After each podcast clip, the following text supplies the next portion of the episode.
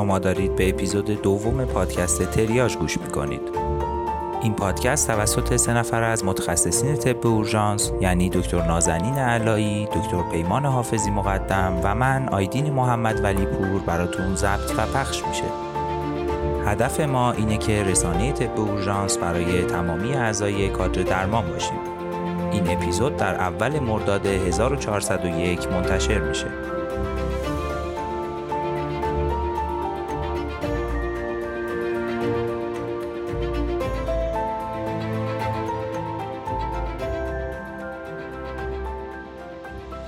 سلام به همه شنونده های خوبمون. خیلی خوشحالیم که تونستیم دومین اپیزود پادکست تریاج رو هم در زمانی که قولش رو داده بودیم براتون آماده کنیم. چند تا خبر جدید براتون دارم که امیدوارم خوشحالتون کنه. اولیش اینه که از این به بعد پادکست تریاج به شکل ماهانه منتشر خواهد شد. طبیعتا این موضوع زمان و زحمت بیشتری رو نیاز داره ولی با توجه به بازخوردهای بسیار مثبتی که تا به حال از انتشار اپیزود یک دریافت کردیم احساس می‌کنیم که این تغییر می‌تونه نشانه ای از قدردانی مناسب برای تمامی لطف و محبت شما باشه. امیدوارم که شرایط مناسبی ایجاد بشه تا بتونیم به این قولمون به شکل کامل عمل کنیم. خبر بعدی اینه که از این اپیزود زمان پادکست بیشتر شده و مطالب بیشتری رو پوشش خواهیم داد و حتما اونقدر سعی می‌کنیم جذاب باشه که حوصلتون از شنیدن صدای ما سر نره. و خبر آخر اینکه برای اولین بار شاهد حضور یک مهمان در این اپیزود خواهیم بود. تو این اپیزود مهمانمون استاد داوود فارسی هستند که در مورد مقایسه یک بخش اورژانس خارج از کشور لطف کردند و برامون صحبت کردند. از طرف تیم تریاج از محبتها و لطف ایشون تشکر می‌کنیم. همونطور که توی اپیزودهای قبلی هم گفتیم و سیاست کلی این پادکست خواهد بود درهای این رسانه به روی تمامی اعضای کادر درمان تا همیشه باز هست و هر کدوم از شما که دوست داشته باشه به عنوان مهمان در پادکست ما حضور پیدا کنه می‌تونه با ما در تماس باشه تا هماهنگی های لازم رو برای ضبط و ارسال مطالب انجام بدیم. دیگه بیشتر از این وقتتون رو نمی‌گیرم و بعد از گفتن خلاصه ای از مطالب این اپیزود دعوتتون می‌کنم که مهمان پادکست تریاج باشید. اول از همه بخش معرفی بیمار به شکل دو نفره رو داریم و بعد آموزش برعکس رو با مطالبی در مورد درمان فشار خون اورژانس میشنویم. بعد در مورد آنافیلاکسی صحبت خواهیم کرد و در ادامه بخش پزشکی قانونی رو خواهیم شنید. بخش بعدیمون مرور تعدادی از مقالات جدید هست و بعدش ادامه مبحث انسان در پزشکی در مورد سلامت در کادر درمان رو داریم و در نهایت هم بخش مهمان رو خواهیم شنید.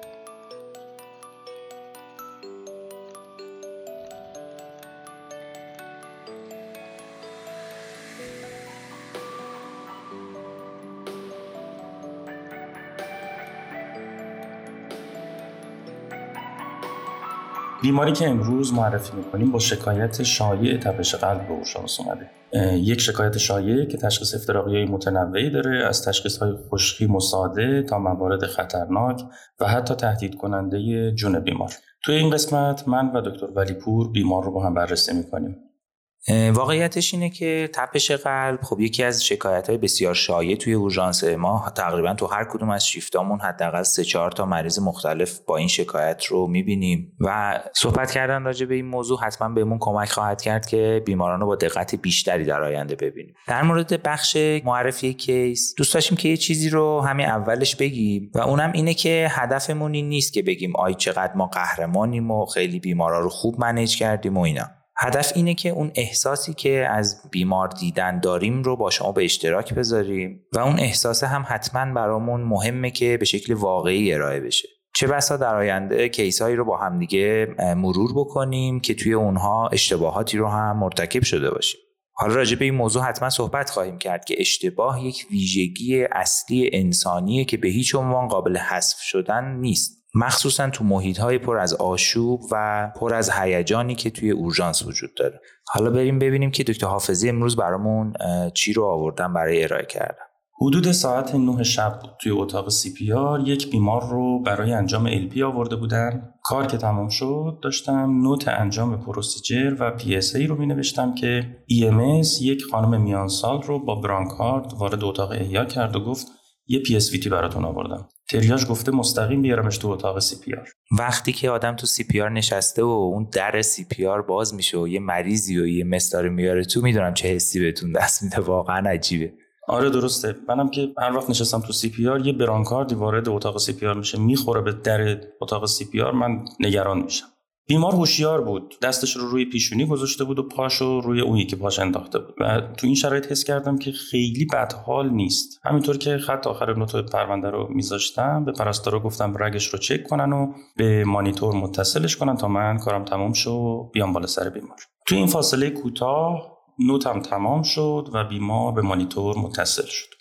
به مانیتور که نگاه کردم قدری نگرانی بیشتر شد. از این نظر که علاوه بر اینکه heart rate بیمار خیلی بالا بود توی مانیتور مشخص بود که QRS ها wide هست و متوجه شدم داستان متفاوت از یک PSVT ساده بود. در واقع من با یک wide complex tachycardia مواجه بودم. تپش قلب یا همون palpitation احساس ناخوشایند از ضربان شدید تند و نامنظم قلب که جزو شکایت های شایع بیماران اورژانس. در خیلی از موارد بعد از بررسی اولیه و ساده مشخص میشه این یک احساس کاذب بوده و با برطرف شدن استراب و درمانهای علامتی و اطمینان بخشی مسئله حل میشه. اما امروز ما یه بیمار رو داریم که با شکایت تپش قلب به اورژانس مراجعه کرده و احساسش یک احساس واقعی بوده.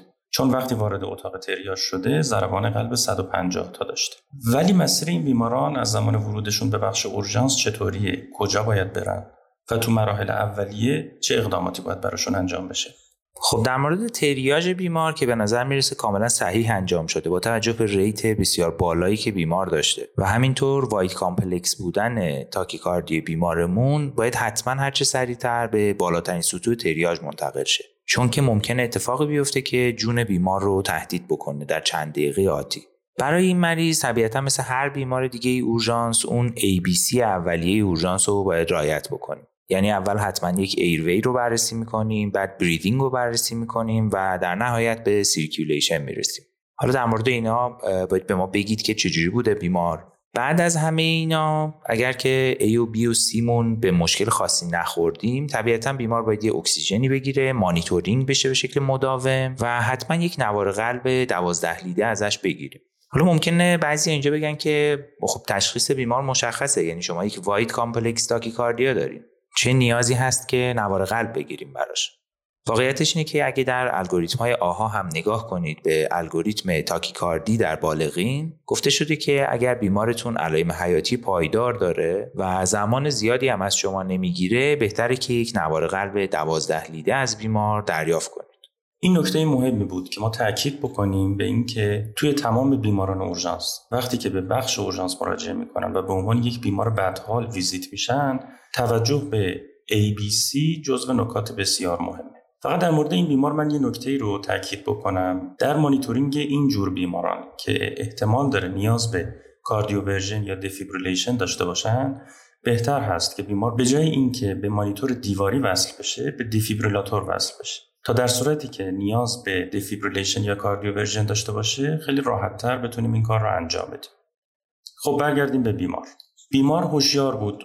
رگ گرفته شد از قبل هم مانیتور داشت می‌شد براش اکسیژن با نازال کانولا گذاشته شد و خواستیم که یه نوار قلب فوری ازش بگیرن توی این فاصله همزمان فرصت شد چند کلمه با بیمار صحبت کنن یک خانم 47 ساله خاندار بدون سابقه بیماری قبلی که به علت وسواس روزی 50 میلی گرم سرترالین مصرف می‌کرد. الکل و سیگار استفاده نمی‌کرد و می‌گفت حدود یک رو قبل از شروع علائم یک لیوان قهوه استفاده کرد و در کل به جز سابقه خفیف استراب سابقه تپش قلب با این شدت رو اصلا نداشته.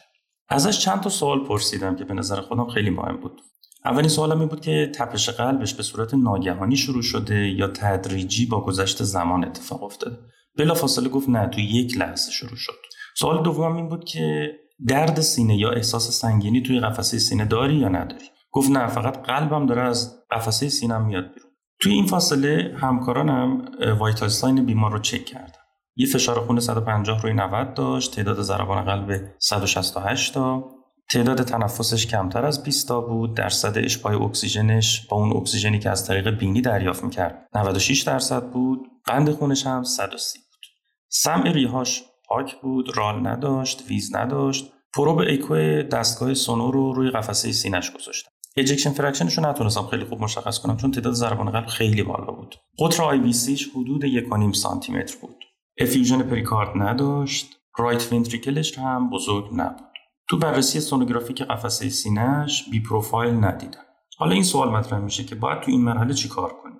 خب تو این مریض که یه wide complex tachycardia داره یکی از مهمترین چیزهایی که همون اولش باید بهش برسیم اینه که آیا مریضمون poor perfusion داره یا نه.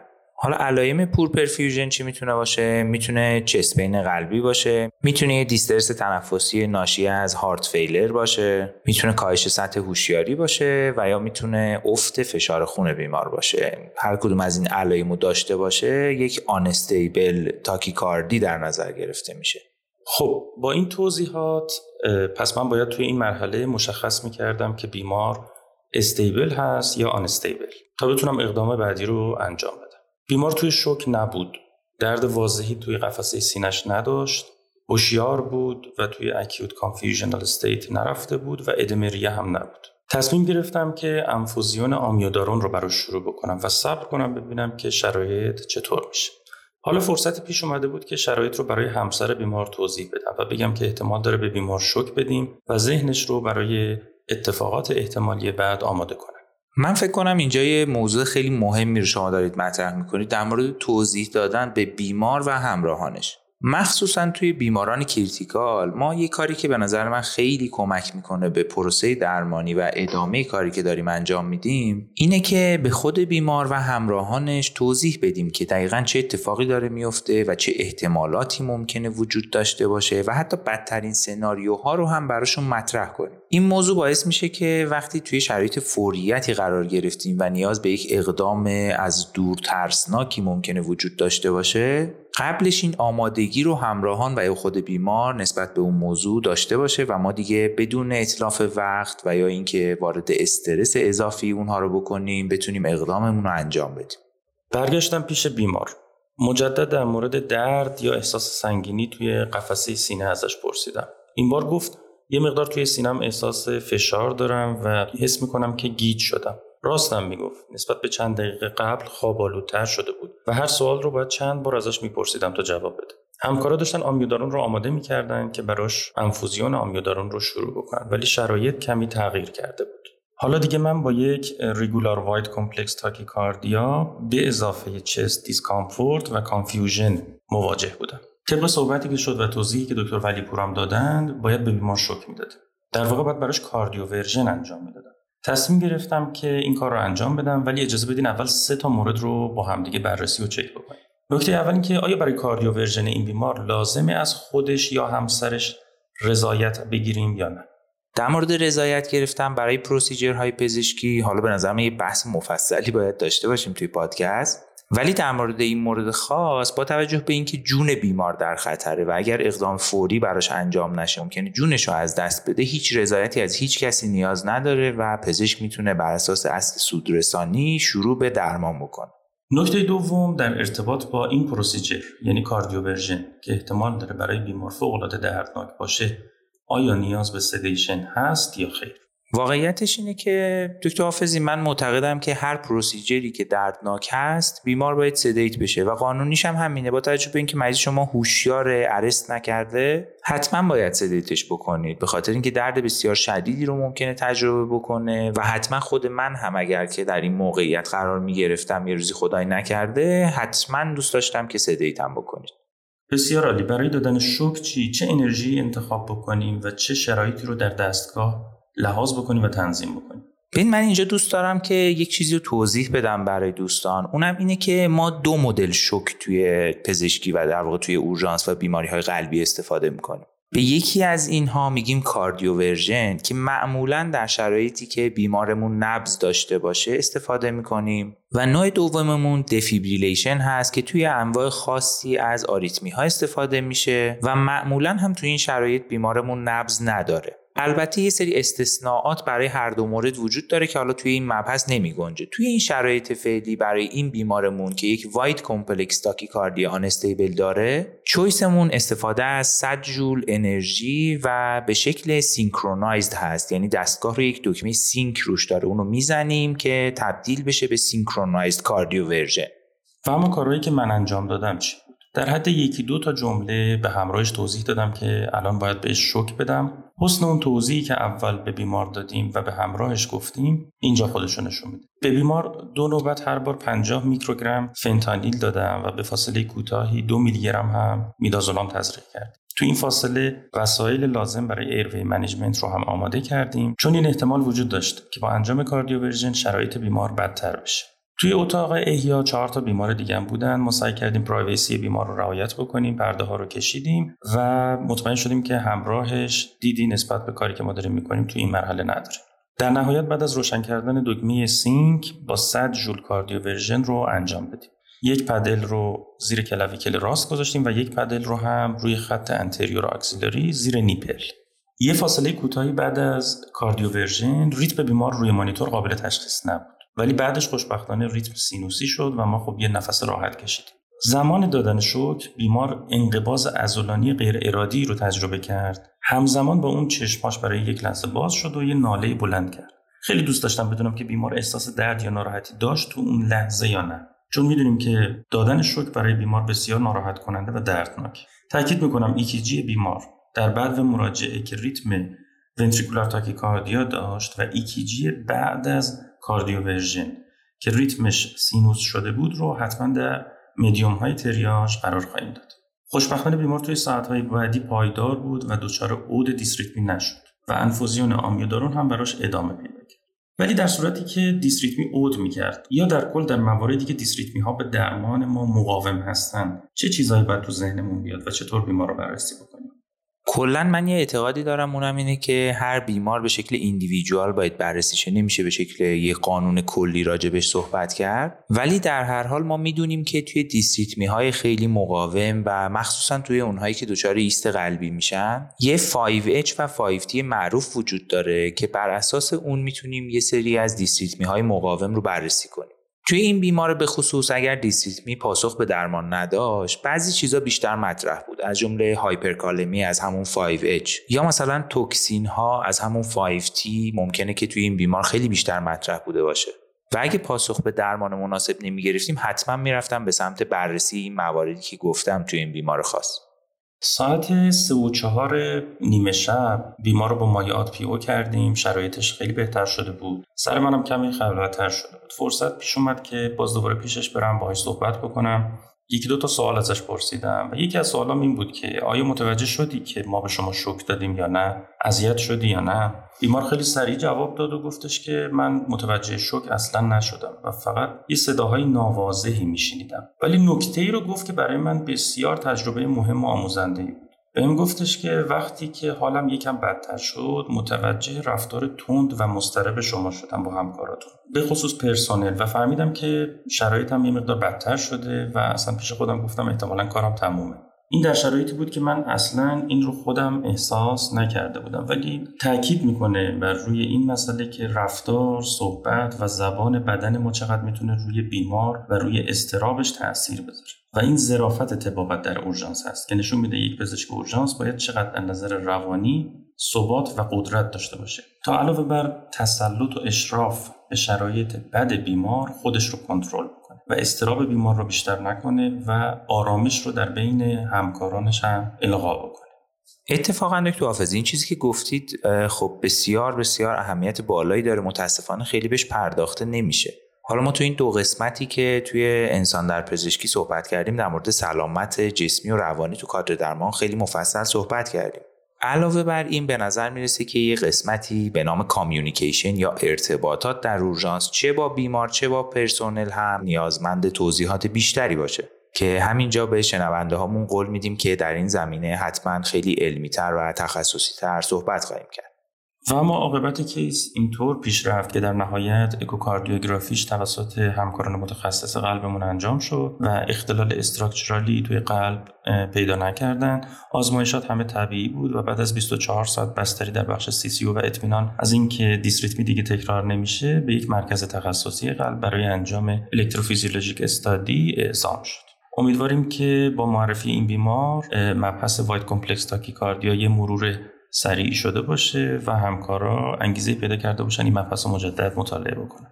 اتفاقا موارد خیلی جالبی مرور شد. یکی اینکه روی کردمون به تاکی دیستریتمی ها به چه شکل هست. در مورد تشخیص آنستیبل بودن بیماران با دیستریتمی های مختلف صحبت کردیم. در مورد تمهیدات قبل و حین شک دادن و تفاوت های مختلف شک دادن یه صحبت کوتاهی شد. و در نهایت در مورد این موضوع صحبت کردیم که تسلط بر اضطرابمون برای برخورد با بیماران بدحال چه اهمیتی می‌تونه داشته باشه. و امیدواریم که از این تجربه درس های خوبی رو گرفته باشیم.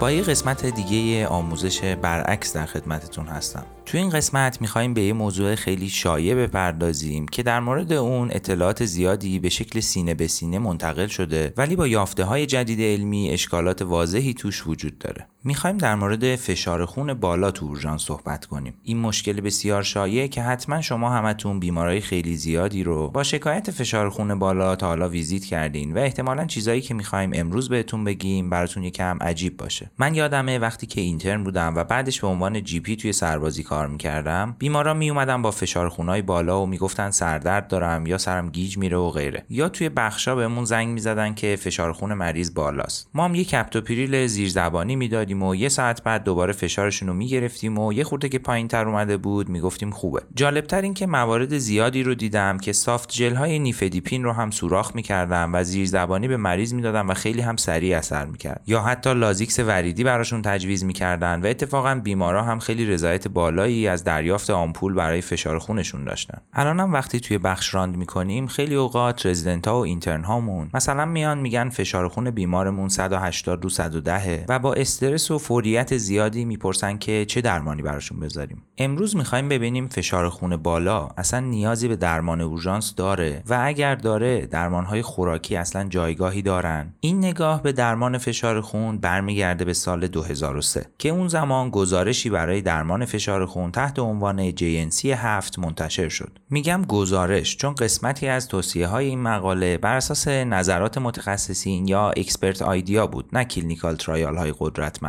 تو این گزارش فشار خونهای بالاتر از 180 روی 120 رو به انواع urgency و emergency تقسیم می‌کرد. باید بدونید که در ادبیات پزشکی urgency یا فوریت در واقع خطر جانی کمتری نسبت به emergency یا اضطرار داره. تو چند خط محدود از این گزارش گفته شده بود که شاید درمانهای خوراکی مثل کپتوپریل یا کلونیدین برای موارد فوری کمک کننده باشه. البته همینجا ذکر شده بود که داروهایی مثل نیفدیپین و درمان وریدی فشار خون بالا بدون علائم آسیب ارگانهای هدف خیلی توصیه نمیشه و حتی ممکنه مضر باشه. در طول زمان گزارش بعدی همین کمیته با عنوان JNC 8 هم منتشر شد که البته NIH یا National Institute of Health قبل از انتشار این گزارش وظیفه نوشتن guideline های فشار خون رو از این کمیته گرفت و به AHA و ACC واگذار کرد. ACC یا American College of Cardiology و AHA یا American Heart Association بالاخره تو سال 2021 بعد از 18 سال guideline بسیار قدرتمند و مستندی رو با بررسی clinical trial های قوی منتشر کردند که تغییرات وسیعی نسبت به گزارش های قبلی داشت. یکی از مهمترین تغییرات این guideline تغییر تعریف عددی فشار خون بالاست که البته در مورد موضوعی که ما می‌خوایم حرف بزنیم نیست ولی باز براتون خلاصه ای میگم چون بسیار مهمه. تو گزارش قبلی فشار خونهای سیستولیک 130 تا 139 و دیاستولیک 80 تا 89 به عنوان pre-hypertension شناخته می‌شد که در guideline جدید به stage یک فشار خون خون تغییر کرده. همینطور فشار خونهای سیستولیک 140 تا 159 و دیاستولیک 90 تا 99 در JNC 7 stage یک فشار خون در نظر گرفته می‌شد که حالا به عنوان stage دو طبقه بندی میشه. این تغییرات در درمان مزمن فشار خون باعث افزایش درمان دارویی میشن. پس بهتره باهاشون آشنا باشیم. من جدول این تغییرات رو که تو کتاب Rosen 2022 هم اومده تو مدیوم های مختلف پادکست براتون منتشر می‌کنم. حالا میریم سر اصل مطلب و می‌خوایم ببینیم که اورژانس فشار خون به چی گفته میشه. در صورت وجود فشار خونهای بالاتر یا مساوی 180 سیستولیک و 100 دیاستولیک بیماران رو می‌تونیم به سه دسته تقسیم کنیم. دسته اول که از همه مهمتره و اورژانس واقعی فشار خون محسوب میشه بیمارانی هستند که به همراه افزایش فشار خون دچار آسیب های ارگان های هدف یا TOD شدن. گروه های بعدی دچار افزایش فشار خون شدن ولی آسیب ارگان های هدف ندارن. گروه دوم بیمارانی هستند که فشار خون قبلی دارن ولی خوب کنترل نشده که اکثر بیمارایی که به اورژانس هامون مراجعه می‌کنن از این دسته هستند. و در نهایت گروه سوم بیمارانی هستند که سابقه فشار خون نداشتن و الان برای اولین بار فشار خون بالا براشون تو اورژانس تشخیص داده شده. تقریبا در بیشتر موارد گروه دو و سه خلاف تصور شما نیازی به درمان اورژانس فشار خون وجود نداره و مشخص هم نیست که شروع داروهای خوراکی براشون سودی داره یا نه. حتی داروهایی مثل نیفدیپین به شکل واضح نشون داده شده که احتمال حوادث عروقی مغزی رو در این بیماران افزایش میده. پس در این موارد در صورتی که علائمی به نفع آسیب ارگانهای هدف ندارین بهترین کار اطمینان بخشی و ارجاع سرپایی در چند روز آینده به کلینیک های فشار خون هست. در گروه دوم ممکنه اگر داروهای فشار خونشون رو ناقص مصرف می‌کنن یا به نظرتون کافی نیستن داروهای خوراکی براشون تجویز کنید و دوباره ارجاعشون بدید ولی نیازی به کاهش فشار خون در اورژانس وجود نداره. در مورد بیماران گروه سه هم تشخیص قطعی بیماری فشار خون بسیار سخته که تو اورژانس داده بشه و بهترین کار مانیتورینگ 24 ساعته فشار خون توسط دستگاهیه که به بیمار متصل میشه که طبیعتا در اورژانس این کار انجام نمی‌گیره. در ضمن بسیاری از دلایل از جمله درد یا حتی اضطراب می‌تونه باعث افزایش فشار خون در این گروه از بیماران بشه و می‌تونه اختلال در تشخیص فشار خون ایجاد کنه. الگوریتم کلی برخورد با این سه گروه تو کتاب روزن 2022 وجود داره که من براتون در میدیوم های مختلف پادکست اونو منتشر خواهم کرد حالا ببینیم آسیب ارگانهای هدف یا target organ damage یعنی چی اصلی ترین ارگان هایی که دچار آسیب حاد در اثر فشار خون بالا میشن مغز، قلب، عروق بزرگ و کلیه هان. بنابراین بیماری هایی مثل انسفالوپاتی hypertensive، سکته های مغزی ایسکمیک و هموراژیک، سکته قلبی، ادم ریه، dissection آورت و همینطور کاهش عملکرد کلیوی حاد جزء این موارد محسوب میشن و نیازمند درمان اورژانس فشار خون هستند. بیماری های مانند اکلامپسی در مادران باردار و همینطور رتینوپاتی hypertensive حاد هم البته جزء گروه خاصی از TOD در نظر گرفته میشن. پس در صورت وجود علائمی مثل اختلالات نورولوژیک فوکال یا کاهش سطح هوشیاری، تنگی نفس یا درد قفسه سینه، کاهش برونده ادراری حاد و امثال اینها نیازمند بررسی تکمیلی تر برای احتمال TOD هستیم. در مورد رتینوپاتی حاد ناشی از فشار خون بالا، توصیه به معاینه فوندوسکوپیک میشه که البته تو خود کتاب روزن هم گفته شده که خیلی اوقات در اورژانس ها به دلایل مختلف این کار قابلیت انجام نداره ولی خوشبختانه تعداد بسیار کمی از بیماران تنها آسیب ارگان هدفشون رو به این شکل نشون میدن. طبیعتا در بررسی TOD ها طبق علائم بیمار عمل می‌کنیم. مثلا سی تی اسکن یا MRI مغزی در شرایط درگیری نورولوژیک انجام میشه و یا بررسی سریال نوار قلب و آنزیم های قلبی و حتی اکوکاردیوگرافی در صورت وجود علائم قلبی انجام میدیم. برای بررسی اختلالات کلیوی حاد هم میشه پنل متابولیک پایه و اندازهگیری برونده ادراری و همینطور آزمایش آنالیز ادراری انجام داد و بعد برای بیمار EGFR محاسبه می‌کنیم که البته بهتره با داده های قبلی مقایسه بشه. یکی از بهترین روش های بررسی آسیب حاد کلیه بررسی نسبت آلبومین به کراتینین ادراریه که البته خیلی من ندیدم تو اورژانس ها در دسترس باشه. درمان های اختصاصی برای هر کدوم از تارگت ارگان دمیج هایی که گفته شد بسیار مفصله و دیگه در راستای اهداف قسمت آموزش برعکس قرار نمی‌گیره. ولی شاید تو اپیزودهای آتی قسمتی رو به طور کامل بهشون اختصاص بدیم. به طور کلی باید بدونید که این درمان ها تقریبا همشون به شکل وریدی هستند و درمان خوراکی جایگاهی در این زمینه نداره. در انتها دوست دارم در مورد چند تا از دیدگاه های اشتباه در مورد فشار خون که بسیار هم شایع هستند صحبت کنم. به طور واضح در رفرنس های مختلفی گفته شده که خلاف تصور عموم مردم و حتی بسیاری از اعضای کادر درمان وجود سردرد یا سرگیجه مختصر بدون علائم نورولوژیک دیگه و همینطور خونریزی از بینی یا اپیستاکسی هیچ ارتباطی با افزایش فشار خون ندارن و نیازی نیست که این موارد رو تحت درمانهای فشار خون اورژانس قرار بدیم. این موضوعات اتفاقاتیه که من متاسفانه در بسیاری از شیفتهام باهاشون مواجه میشم. مثلا بیماری با فشار خون بالا و اپیستاکسی مراجعه کرده و به جای رسیدگی به خونریزی بیمار بلافاصله تحت درمانهای بسیار تهاجمی فشار خون قرار می‌گیره و اتفاقا خود بیمارا هم اصرار به درمان فشار خون برای قطع خونریزی بینیشون دارن. فکر نکنید که این اتفاق فقط در کشور ما میفته اتفاقا رفرنس هایی که در این مورد صحبت کردن بیشترشون آمریکایی و اروپایی و از این موضوع در جامعه درمانی و عمومی خودشون هم شاکیان ممکنه اینجا بگید که خب مریضایی که با فشار خون بالا میان چجوری باید باشون صحبت کنیم که نیاز به درمان فشار خون در اورژانس ندارن؟ واقعیتش اینه که شما باید بتونید با بیمار ارتباط مناسبی برقرار کنید و بهش توضیح بدید که درمان فشار خون به شکل مزمن انجام میشه و در شرایط بسیار خاصی نیازمند کاهش فشار خون به شکل اورژانس هستیم. برای خود من در بسیاری از اوقات این برقراری ارتباط مناسب و توضیح کافی تونسته مشکلم رو حل بکنه. حتما شما هم می‌تونید در طول زمان با تمرین بیشتر مهارت های لازم رو برای ارتباط با بیماران و همراهانشون به دست بیارید. البته با توجه به اهمیت موضوع احتمالا در اپیزودهای آینده در مورد روش های علمی و استراتژی هایی که می‌تونید برای ارتباطات بهتر با بیماران داشته باشید صحبت خواهیم کرد. خب بالاخره رسیدیم به آخر این قسمت از آموزش برعکس. امیدوارم که تونسته باشم قسمت مهمی از اشکالات آموزشی و عدم بروز بودن practice رو در مورد درمانهای فشار خون اصلاح کرده باشم.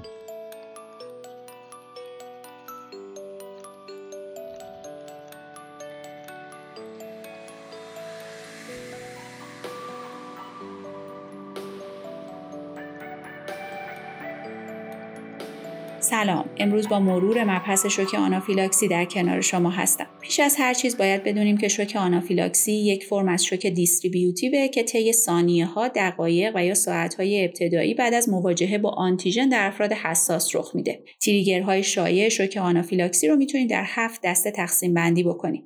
دسته اول دسته مواد غذایی هستند موادی مثل مغزها، ماهیها، شیر گاو، سویا، تخم مرغ که نکته ای که وجود داره اینه که نه تنها خوردن اونها بلکه لمس و یا استنشاق اونها هم می‌تونه باعث ایجاد آنافیلاکسی بشه. در دسته بعدی نیش حشرات جای می‌گیرن که باید به این نکته توجه داشته باشیم که گاهی اوقات اولین باری که نیش حشره اتفاق میفته حادثه برای فرد ایجاد نمی‌کنه اما در دفعات بعدی که باعث ایجاد آنافیلاکسی برای فرد میشه در دسته بعدی داروها قرار می گیرن من جمله آنتیبیوتیک های مثل پنیسیلین و سفالوسپورین ها داروهای chemotherapy، NSAID ها و حتی داروهای تعدیل کننده سیستم ایمنی مثل کورتیکوستروید ها نکته قابل توجه در اینجا اینه که ما اگرچه از کورتیکوستروید ها در مقاطعی از management آلرژی ها و حتی در شوک آنافیلاکسی استفاده می کنیم اما خود این مواد گاهی می‌تونن باعث ایجاد آنافیلاکسی در افراد بشن. دسته دیگه ای که نباید اونها رو خیلی دور از ذهن تصور بکنیم محصولات لاتکس هستن که در بیمارستان ها به طور روزانه استفاده میشن و ممکنه که مواجهه روزانه با اونها وجود داشته باشه. مثل endotracheal tube ها cuff های فشار خون، tube stethoscope، ماسک های airway، تورنیکه و حتی کتترها. و برای همینه که امروزه کمپانی ها در تلاش هستند که محصولات latex free رو تولید بکنن و در اختیار بیمارستان ها قرار بدن. دسته بعدی رادیو کنتراست ها هستند که در صورتی که بیماری حساسیت شناخته شده به این دسته داشته باشه با یک تمهیداتی امکان استفاده مجدد از این دسته برای بیمار هست. یک مورد این که به بیمار پردنیزون خوراکی 50 میلی گرم 13 ساعت 7 ساعت و یک ساعت قبل از پروسیجر داده بشه و در کنارش دیفنهیدرامین خوراکی هم 50 میلی گرم یک ساعت قبل از پروسیجر استفاده بکنه و استفاده از افدرین و H2 بلاکرها رو هم باید در اینجا مد نظر قرار بدیم. و دسته دیگه ای که می‌تونیم بهش اشاره بکنیم اکسرسایز ایندیوست آنافیلاکسی هست. که در این حالت بیمار با فعالیت ورزشی دچار علائم آنافیلاکسی میشه و نکته ای که اینجا وجود داره اینه که با شروع ضایعات پوستی به دنبال ورزش باید سریعا فعالیت ورزشی رو قطع بکنیم تا از شدت زایعه در ادامه فعالیت ورزشی جلوگیری بکنیم. دسته نهایی هم ایدیوپاتیک آنافیلاکسیس هست که در بعضی از مواقع عاملی که باعث ایجاد این واکنش میشه ناشناخته باقی میمونه. در ادامه از مدیاتورهای ایجاد کننده شوک آنافیلاکسی یاد بکنیم مولکول های مثل هیستامین، لوکوتریان، پروستوگلاندین، TNF و سایر مواردی که همه ما کم و بیش گوشمون باهاشون آشنایی داره هستند و در کل این موارد باعث افزایش نفوذپذیری عروق، وازودایلیشن و افزایش ترشحات میشن و در کنار این اتفاقات کاهش مقاومت عروق محیطی، کاهش بازگشت وریدی، کاهش کاردیاک آوتپوت و کاهش حجم داخل عروقی رو رقم می‌زنن. واکنش آنافیلاکسی، مجاری تنفسی، سیستم قلبی عروقی، پوست، چشم، دستگاه گوارش، حتی سیستم عصبی، هماتولوژیک و ژنیتو یورینری رو درگیر می‌کنه و بر این اساس کرایتریای تشخیصی آنافیلاکسی به این صورت تعریف میشه که یکی از سه حالتی که در ادامه با هم مرور می‌کنیم باید وجود داشته باشه تا برای بیمار تشخیص آنافیلاکسی مطرح بشه. حالت اول شروع حاد بیماری طی دقایق یا ساعتهای اولیه به همراه درگیری پوست، مخاطات یا هر دو و اختلال تنفسی برای بیمار و یا اینکه شروع حاد بیماری با درگیری پوست و مخاطات یا هر دو مورد با کاهش systolic blood pressure و یا end-organ dysfunction. حالت دوم شروع حاد بیماری در صورت وجود دو یا تعداد بیشتری از چهار موردی که الان با همدیگه چک می‌کنیم. یکیش درگیری پوست و مخاطاته. مورد دیگه اختلال تنفسی حاده. مورد بعدی اختلال گوارشی حاد و در نهایت هم افت فشار خون حاد و یا end-organ dysfunction. نکته ای که اینجا در حالت دوم مطرح میشه اینه که گفتیم در صورت وجود دو یا تعداد بیشتری از مواردی که گفتیم که چهار مورد بود. بنابراین ممکنه که گاهی اوقات درگیری پوست و مخاطات رو برخلاف اون چیزی که در ذهنمون معمولا نقش بسته نداشته باشیم اما برای بیمار تشخیص شوک آنافیلاکسی مطرح بشه مثلا درگیری گوارشی و تنفسی و یا درگیری تنفسی به همراه فشار خون پایین و end-organ dysfunction برای بیمار باشه. پس این نکته رو گوشه ذهنمون داشته باشیم که در درصد کمی از تظاهرات بالینی ممکنه که اصلا درگیری پوست و مخاطات به چشم ما نیاد. و نهایتا حالت سوم افت فشار خون در مواجهه حاد با آلرژن.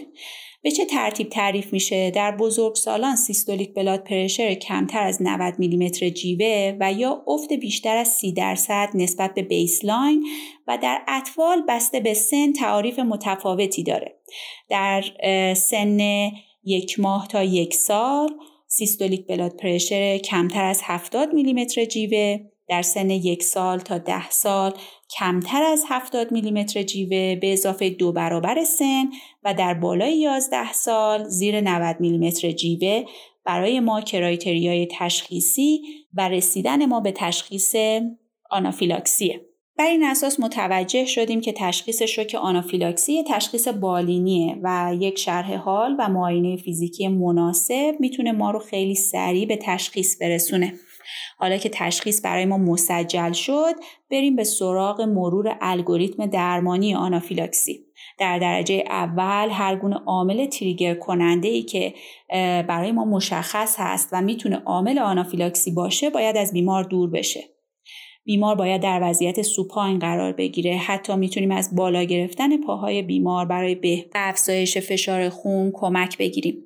cardiac monitoring، pulse oximetry و مانیتورینگ فشار خون رو هم نباید از یاد ببریم. برای بیمار از اکسیژن کمکی کمک بگیریم. همچنین باید در نظر داشته باشیم که large bore IV برای بیمار گرفته بشه با gauge 18 و یا 16 در واقع آنژیوکت های خاکستری و یا سبز رو استفاده بکنیم. مادامی که این کارها رو برای بیمار انجام میدیم باید چک ABC رو مد نظر داشته باشیم. در واقع یک راه هوایی patent و secure رو برای بیمار در نظر داشته باشیم و حتی گوشه ذهنمون داشته باشیم که شاید بیمار نیاز به intubation با RSI یا حتی بدون اون پیدا بکنه. و در صورتی که بیمار آنژیو داشته باشه awake fiberoptic intubation و حتی متدهای surgical رو باید مد نظر قرار بدیم. در ادامه به سراغ انفوزیون سریع مایات کریستالوید مثل normal saline میریم. به چه میزان؟ در بزرگسالان در پنج دقیقه اول یک لیتر و در اطفال 20 تا 30 میلی لیتر per kg رو برای اونها شروع می‌کنیم. و حتی ممکنه که بیمار در طی روند درمانی به دو تا هفت لیتر مایع کریستالوید نیاز پیدا بکنه. و برای همین این نکته رو باید مد نظر قرار بدیم که در بیمارانی که هارت فیلر دارن و یا رنال فیلر دارن مانیتورینگ دقیقی برای بیمار صورت بپذیره که بیمار دچار ولیوم اوورلود نشه. بعد از انجام این تمهیدات به سراغ first line medication مون در درمان آنافیلاکسی میریم که سریعا و به دنبال ظن بالینی به آنافیلاکسی باید تجویز بشه و اون چیزی نیست جز اپینفرین. در بزرگ سالان سه دهم تا نیم میلی گرم اپینفرین رو به صورت عضلانی از غلظت یک در هزار اپینفرین و در اطفال از غلظت یک در هزار اپینفرین دوز یک صدم میلی گرم per kg رو استفاده می کنیم. محل تجویز عضلانی اپینفرین anterolateral ران پا در محل قرارگیری عضله vastus lateralis هست و این دوز عضلانی هر سه تا پنج دقیقه قابل تکراره. قبل از اینکه به سراغ second line medication بریم یک نکته رو اینجا با همدیگه مرور بکنیم. آمپول های اپینفرینی که در دسترس ما هستند در دو غلظتن یک در هزار و یک در ده هزار.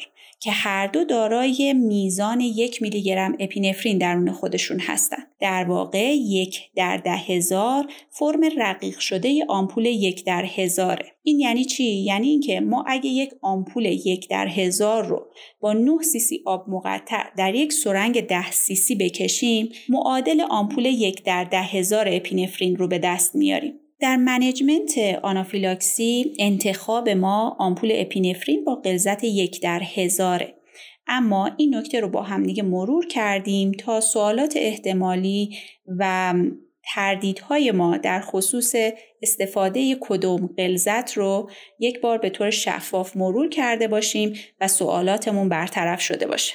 بعد از تجویز اپینفرین به سراغ second line medication ها میریم.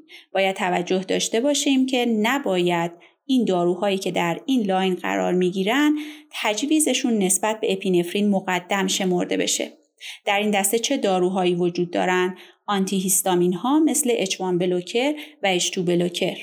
در صورتی که بیمار bronchospasm داشته باشه ما می‌تونیم از nebulize بتا آگونیست هایی مثل آلبوترول و ایپروتروپیوم استفاده بکنیم.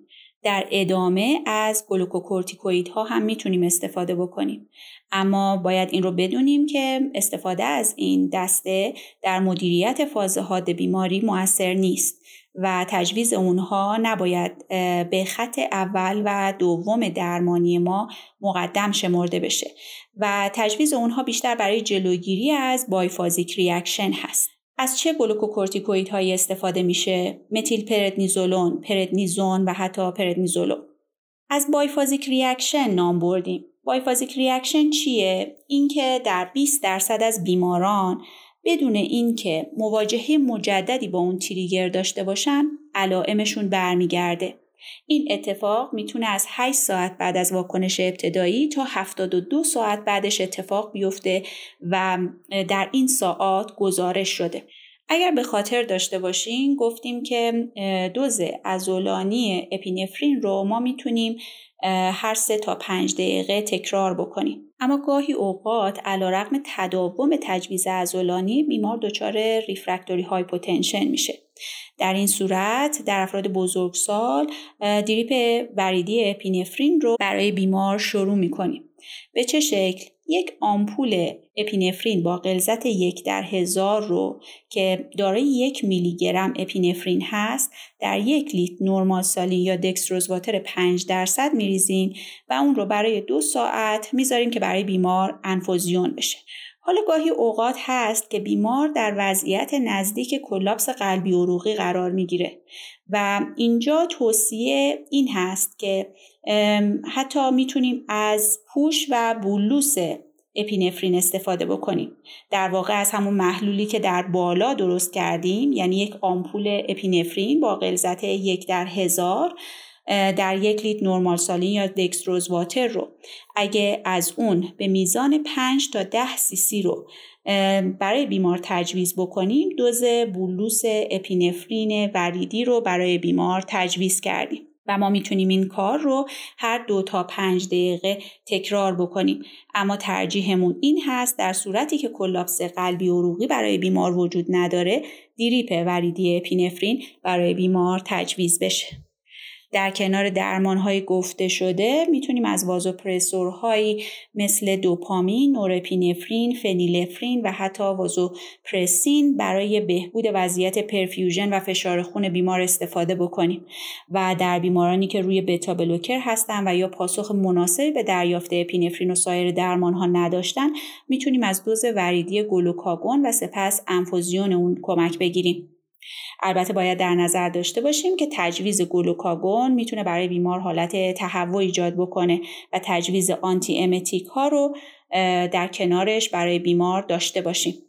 به طور کلی بیمارانی که با آنافیلاکسی به ما در واحد اورژانس مراجعه می‌کنن بعد از چهار تا هشت ساعت تحت نظر بودن قابل ترخیص هستند اما در صورتی که سه مورد اتفاق افتاده باشه ترجیح و توصیه این هست که بیمار برای مدت طولانی تری تحت نظر بمونه.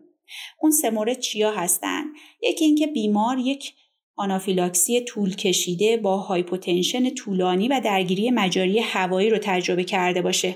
مورد دوم اینکه بیمار اپینفرین وریدی و یا بیش از دو دوز اپینفرین ازولانی دریافت کرده باشه.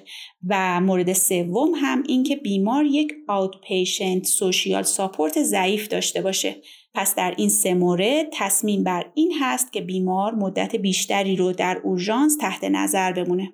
در زمان ترخیص بیمار حتما باید به بیمار دو تا auto injectable epi device داده بشه. حتی اگر این device ها در دسترس ما نیست ما میزانی که برای تزریق عضلانی در anterolateral ران نیاز هست رو در یک سرنگ می‌کشیم و در اختیار بیمار قرار میدیم که یکیش رو در خانه نگهداری بکنه و یکیش رو همیشه در کیف خودش و همراه خودش داشته باشه. از طرف دیگه به بیمار توصیه می‌کنیم از کارت های شناسایی و یا دستبندهایی استفاده بکنه که به همراهان و کسانی که در حادثه ای که بیمار آنافیلاکسی تجربه کرده این اطلاعات و history رو بده که بیمار یک شرح حالی مبنی بر آنافیلاکسی قبلی رو داره. و در نهایت هم به بیمار توصیه می‌کنیم و follow-up سرپایی بیمار رو توسط متخصص آلرژی و ایمونولوژیست از اون می‌خوایم که پیگیری بکنه و follow-up سرپایی رو داشته باشه. ممنون از همراهی شما. امیدوارم که این مبحث و مرورش برای شما مفید بوده باشه.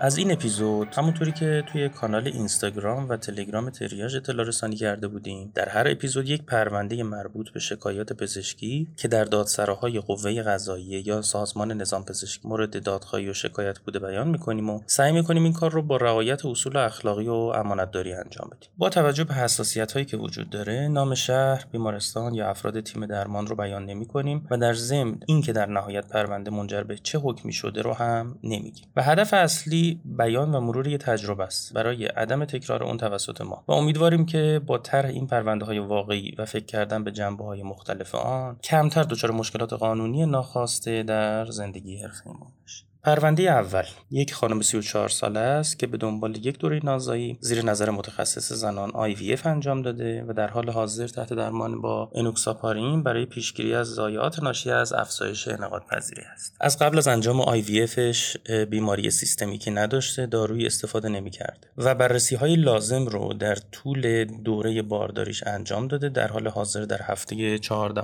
بارداریش هست. عصر یک روزی با متخصص زنانش تماس تماس می‌گیره از طریق تلفن و ذکر می‌کنه که از حدود 24 ساعت گذشته به تدریج دچار احساس بیحالی شده. این بیحالی شدت پیدا کرده و به تدریج به جایی رسیده که این راه رفتن و کوچکترین فعالیتی دچار تنگی نفس میشه. به بیمار توصیه میشه که فردا اول وقت صبح به بخش اورژانس بیمارستان مراجعه بکنه و بررسی بشه که علت این قضیه چی هست. فردا صبح حدود ساعت 7 تا 30 دقیقه صبح به بخش اورژانس یک بیمارستان خصوصی مراجعه می‌کنه و تشکیل پرونده میده برای بررسی بیشتر. در طبق مستنداتی که در پرونده وجود داره بیمار در قدم اول توسط متخصص اورژانس ویزیت میشه. در زمان اولین ویزیت بیمار کاملا هوشیار بوده ضربان قلب 115 تعداد تنفس 24 درصد اشباع اکسیژن در هوای اتاق 94 درصد و فشار خونش 125 روی 70 ذکر شده و تب هم نداشته.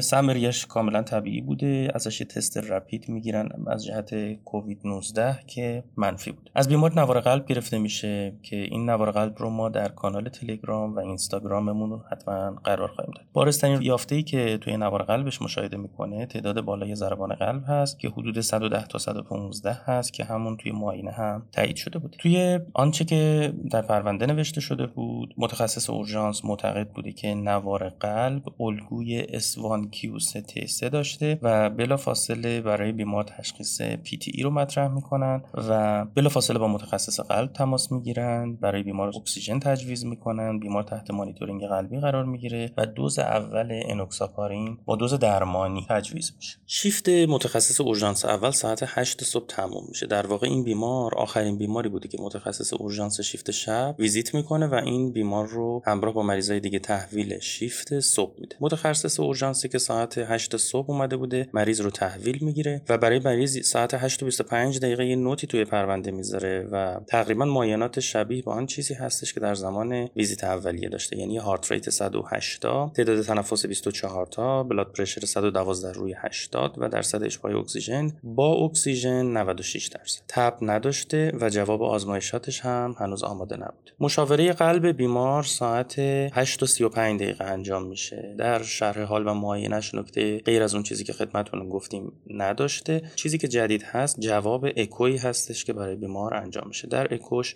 سایز right ventricle ش نرمال گزارش میشه RV function ش نرماله LV function ش نرماله pericardial effusion نداره و IVC ش هم سایز در محدوده نرمال داره. توسط متخصص قلب توصیه میشه که بیمار فعلا در بخش اورژانس تحت نظر باشه تا جواب آزمایشاتش آماده بشه. ساعت ده صبح جواب آزمایشات آماده میشه. هم به متخصص اورژانس و از طریق ایشون به متخصص قلب اعلام میشه. جواب آزمایش CBC بی کراتینین و الکترولیت ها طبیعی بوده. تروپونینش منفی بوده و D-dimer هم منفی گزارش میشه. همکار متخصص قلب و عروق بلافاصله به بخش اورژانس میاد و بیمار رو برای بار دوم ویزیت می‌کنه. ویزیت دوم متخصص قلب ساعت 12 12 ظهر بوده. بر طبق مستندات پرونده در اون زمان بیمار هارت ریت 105 تا داشته تعداد تنفس 24 تا بازم درصد اشباع اکسیژن 95 درصد و فشار خونش هم 115 روی 70 بوده. بر طبق مستندات پرونده توضیح به بیمار داده میشه که شرایط بیمار در حال حاضر طبیعی هست آزمایش D-dimer ش منفیه اکوکاردیوگرافیش طبیعیه و بیمار از قبل انوکساپارین استفاده می‌کرده و احتمال اینکه در این شرایط بیمار آمبولی ریه داشته باشه بسیار کم و توصیه میشه که بیمار به صورت سرپایی برای بررسی علت تنگ نفسش به متخصص ریه مراجعه بکنه اینا توی پرونده ثبت میشه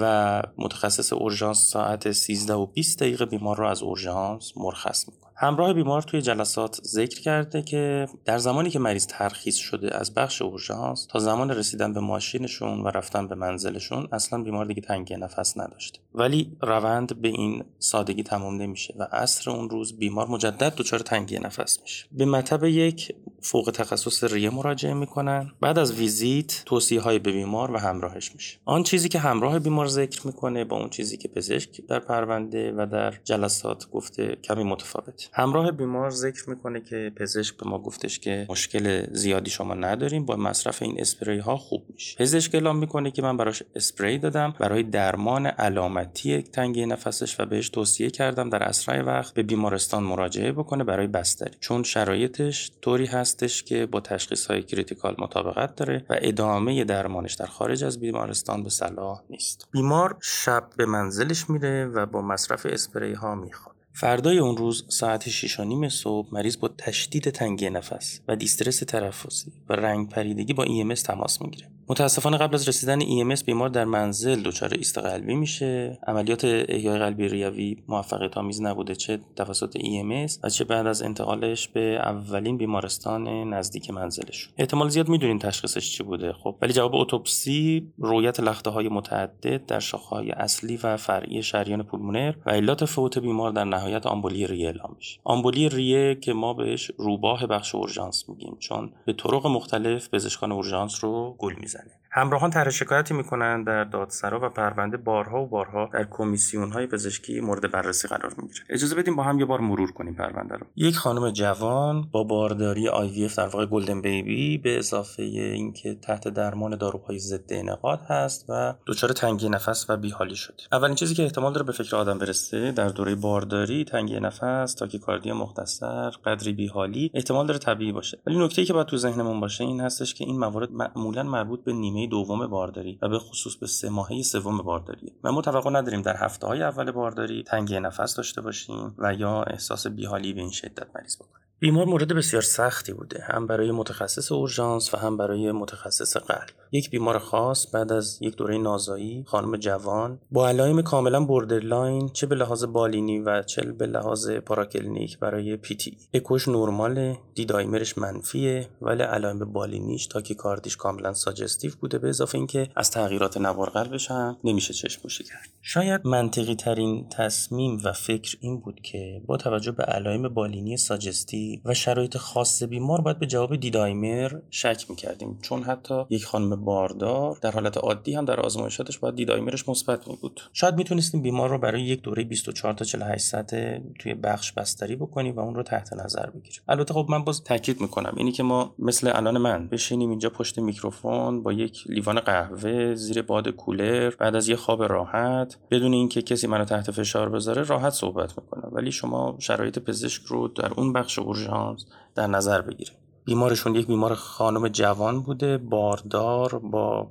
golden baby. علائم بالینیش مشکوک بوده پاراکلینیکش طبیعی بوده بعضیاش. بعضیاش هم خب مثل نوار قلبش suggestive بوده و از یک طرف هم طبق چیزی که خودشون گفتن به شدت تحت فشار بودن از طرف خانواده از این نظر که دوره observation شون در بخش اورژانس کوتاه باشه با توجه به اینکه خب اون دوره توی پاندمی کرونا بوده و اونا میترسیدن از اینکه این بیمارشون که انقدر پر ریسک باردار شده به کرونا مبتلا بشه و دچار عوارض اون بشه. و از این طرف پزشک هم خب خودش وقتی بررسی می‌کرده می‌دیده خیلی دلایل قطعی هنوز نداره برای بستری کردن بیمار و میترسیده اینکه مریض رو برای دوره طولانی تری در بخش اورژانس تحت نظر بگیره و اون رو در ریسک ابتلا به کرونا قرار بده بعدا نمی‌تونه پاسخگو باشه. در مورد پزشک متخصص اورژانسی که بیمار رو ترخیص کرده هم باید منصفانه خوب صحبت بکنیم. این پزشک بیمار رو 6 ساعت در بخشش تحت نظر داشته. در نهایت بیمار توسط سرویس قلب ترخیص شده و در معاینه و پاراکلینیکش هم در زمان ترخیص این مدرک و دلیلی نداشته که دستش انقدر پر باشه که بتونه به متخصص قلب فشار بیاره که بیمار رو ترخیص نکنه و در بخش بستری بکنه. در واقع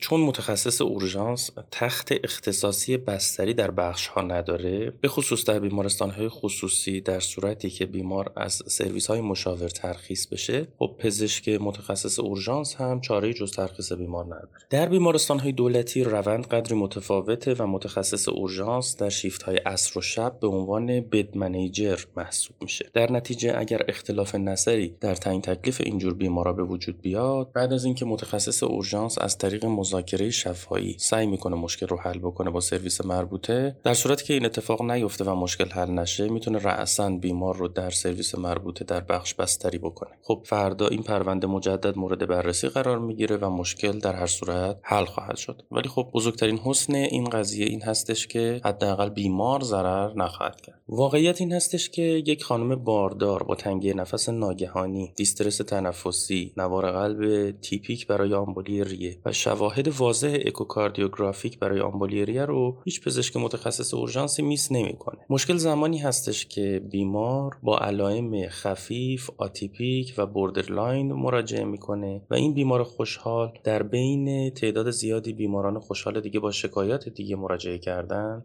احتمال داره miss بشه. در بیمارستانهایی که ما توش کار می‌کنیم معمولا در یک شیفت در قسمت fast track در هر ساعت حدود 6 تا 7 تا 8 تا مریض رو ویزیت می‌کنیم. خب تصور بکنین از این 7 تا مریض یکیشون یک بیماری critical داره که علائم واضحی نداره. در واقع ما در اورژانس از اینها به عنوان سیگنال یاد می‌کنیم در بین اون 7 تا 6 تا مریض خوشحال با تشخیص خوش‌خیمی که ازشون به عنوان نویز یاد می‌کنیم. در واقع وظیفه یک متخصص اورژانس در زمان ویزیت بیماران این هستش که این سیگنال رو در بین اون نویز ها پیدا بکنه. یعنی این بیمار با علائم خوشخیم رو که تشخیص critical داره از اونای دیگه تشخیص بده و به این ترتیب بیماران بدحال miss نشن. بیماری که امروز در موردش صحبت کردیم یک خانم جوان بود با سابقه نازایی انجام IVF روی انوکساپارین مراجعه با تنگی نفس. در نوار قلبش تاکیکاردی واضح داشت و به اندازه کافی در واقع علائم بالینیش suggestive برای آمبولی ریه بود که در بخش اورژانس به عنوان سیگنال در نظر گرفته بشه و از میون نویزها بتونیم اون رو خارج بکنیم. در نهایت احتمالا در صورتی که این بیمار برای 24 تا 48 ساعت در بخش بستری می‌شد و تحت نظر گرفته می‌شد علائم بالینیش بارستر می‌شد و خب احتمال اینکه این اتفاق بیفته تا یه حد زیادی کمتر میشه. و این درس خیلی مهمیه برای ما. در مواردی که بیمار هنوز کرایتریای ترخیص رو نداره و به لحاظ بالینی هنوز کامل کلیر نشده یک دوره ابزرو کردن بیمار می‌تونه با تغییر شرایط بالینی به سمت بهتر یا بدتر شدن تکلیف بیمار رو مشخص بکنه و از بروز عوارض جلوگیری بکنه. نکته دیگه ای که وجود داره بحث ارزیابی مجدد بیمار هین ترخیص هست. یعنی در صورتی که پزشک متخصص اورژانس بعد از ترخیص بیمار از سرویس قلب بیمار رو مجدد قبل از ترخیص ارزیابی می‌کرد احتمالا متوجه تاکیکاردی غیر قابل توجیهش می‌شد و متوجه می‌شد که بیمار با این تاکیکاردی قابل ترخیص نیست و شاید از طریق مذاکره شفاهی با متخصص قلب می‌تونست اون رو قانع بکنه که بیمار رو برای یک دوره ابزرویشن در بخش نگه داره و ترخیص نکنه.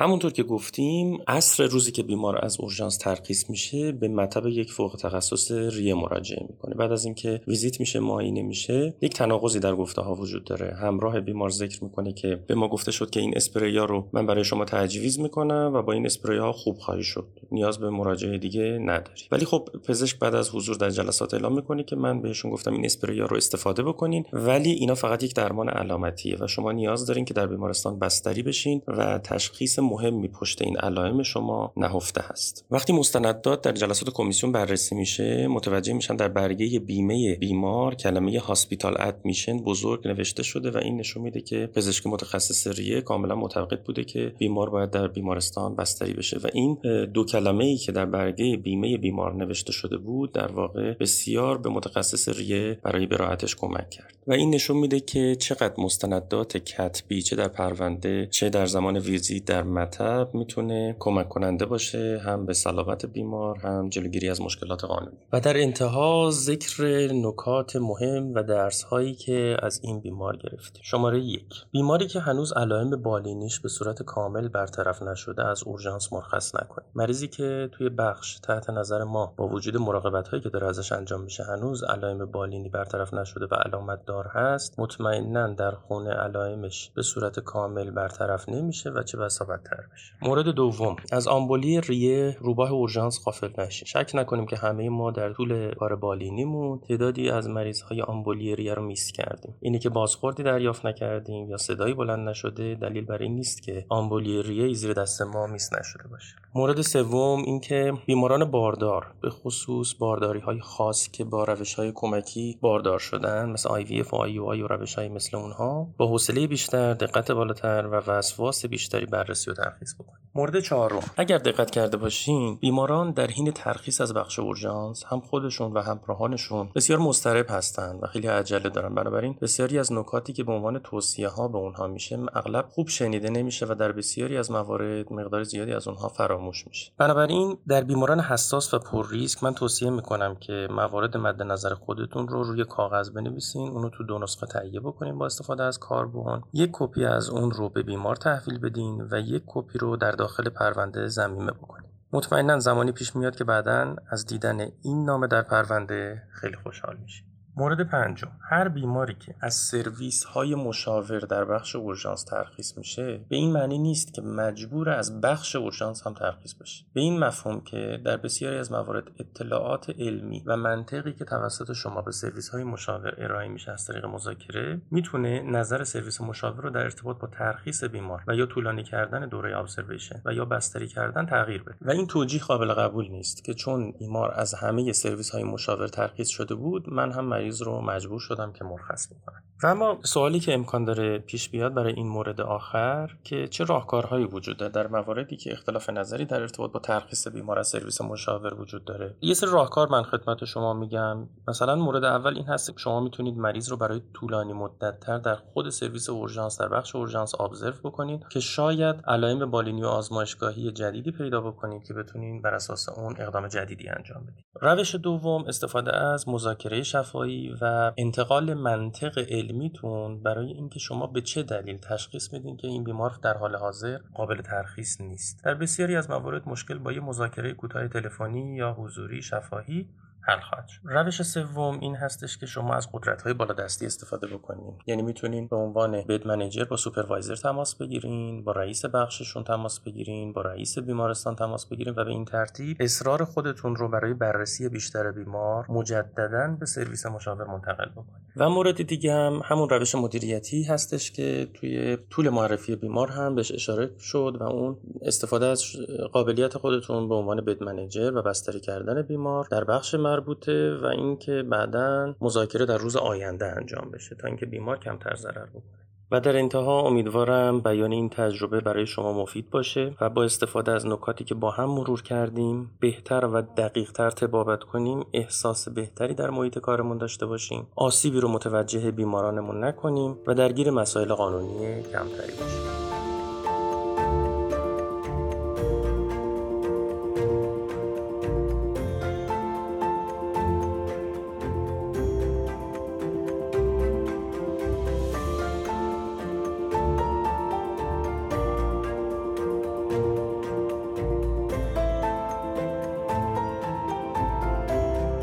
در بخش مرور مقالات سعی ما بر این هست که مقالات جدید و اخیر در حوزه طب اورژانس که در مجلات ترجیحاً Q1 و در حوزه های مختلف original research، case report، letter to editor، review article و سایر حوزه ها هستن رو پوشش بدیم.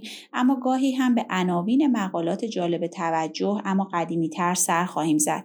هدف از عنوان کردن این مقالات در کنار ملموس بودن و practical بودن برای پزشکان شاغل در کشور این هست که محلی برای تأمل بیشتر در حیطه های مطرح شده باشه چه در بخش پژوهش و چه در بخش تغییر رویکرد بریم به سراغ مقالاتی که امروز با هم مرور می‌کنیم مقاله اول یک original research از کاسرین و همکاران از دپارتمان اورژانس بیمارستان دانشگاهی سنت لوک در کشور بلژیک هست که در جولای 2022 به چاپ رسیده.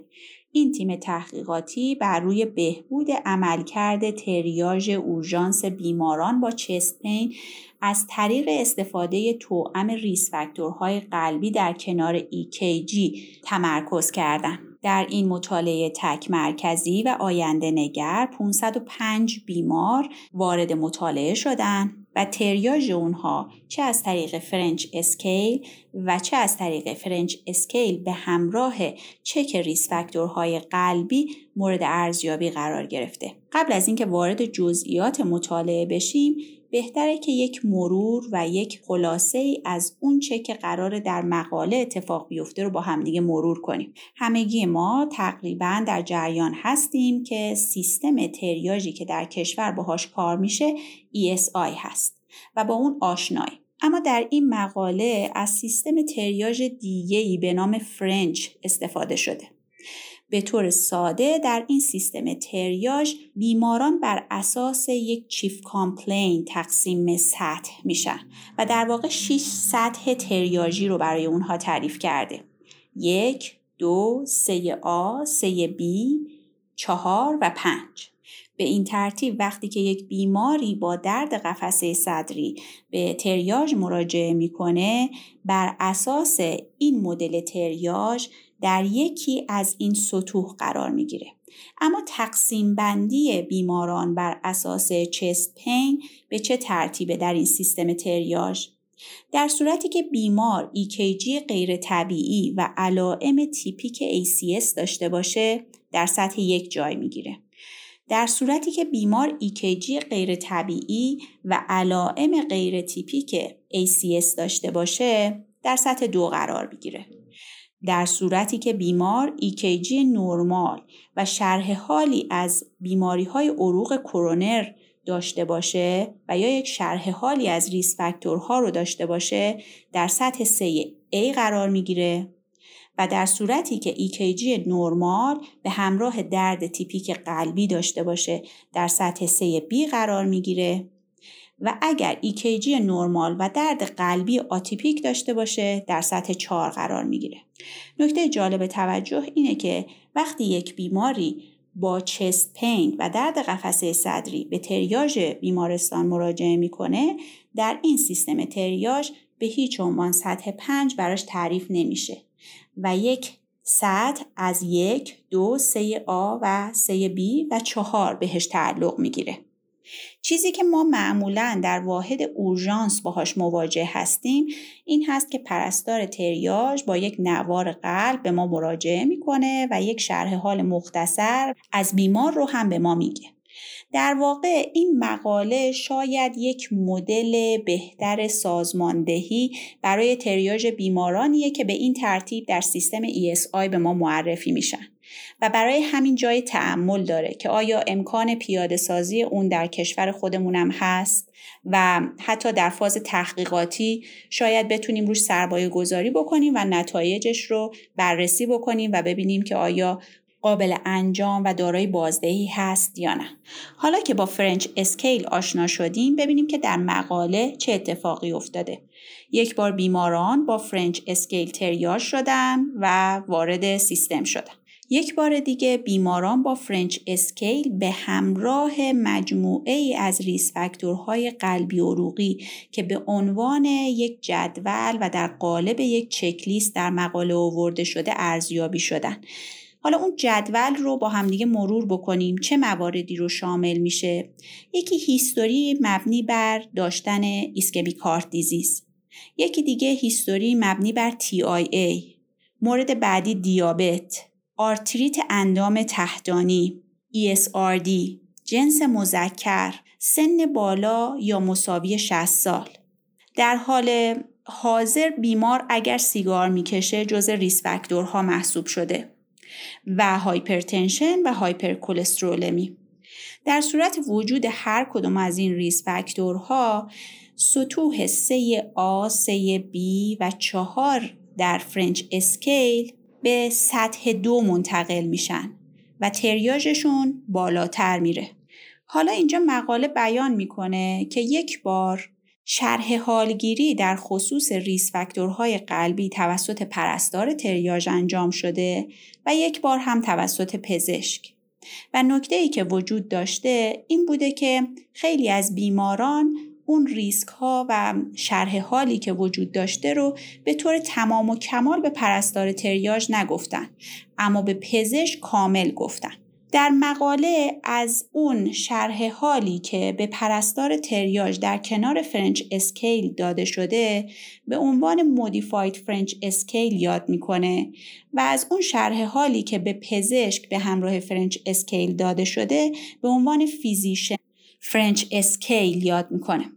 و در نهایت نتیجه گیری می‌کنه که در واقع diagnostic performance در صورتی که پرستار اون شرح حال رو بگیره با اون French scale ابتدایی تفاوت معناداری نداره.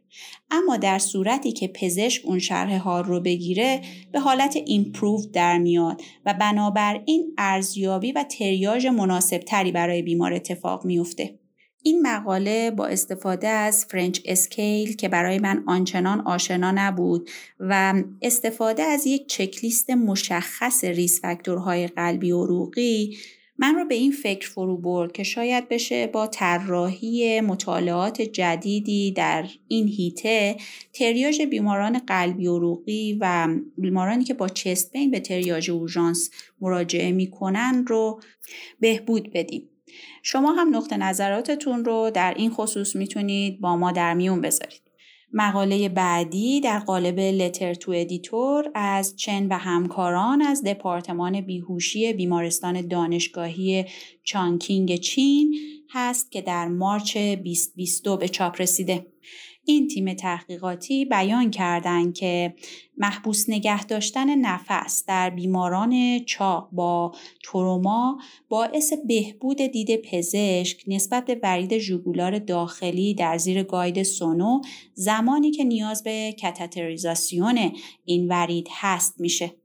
همگی ما می‌دونیم که در حالت عادی برای بهبود پرشدگی internal jugular vein از وضعیت ترندلنبرگ بالا بردن پاها مانور والسالوا می‌تونیم کمک بگیریم.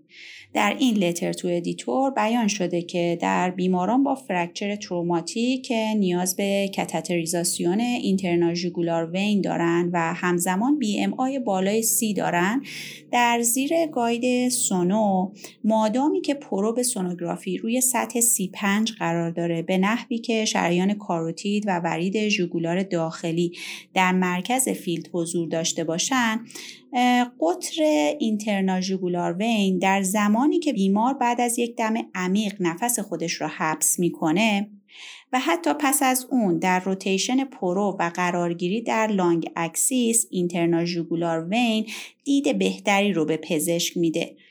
و بنابراین rate موفقیت بالاتری برای جاگذاری کتتر در داخل internal jugular vein در بیمارانی که توده بدنی بالاتری دارن به این ترتیب ایجاد میشه.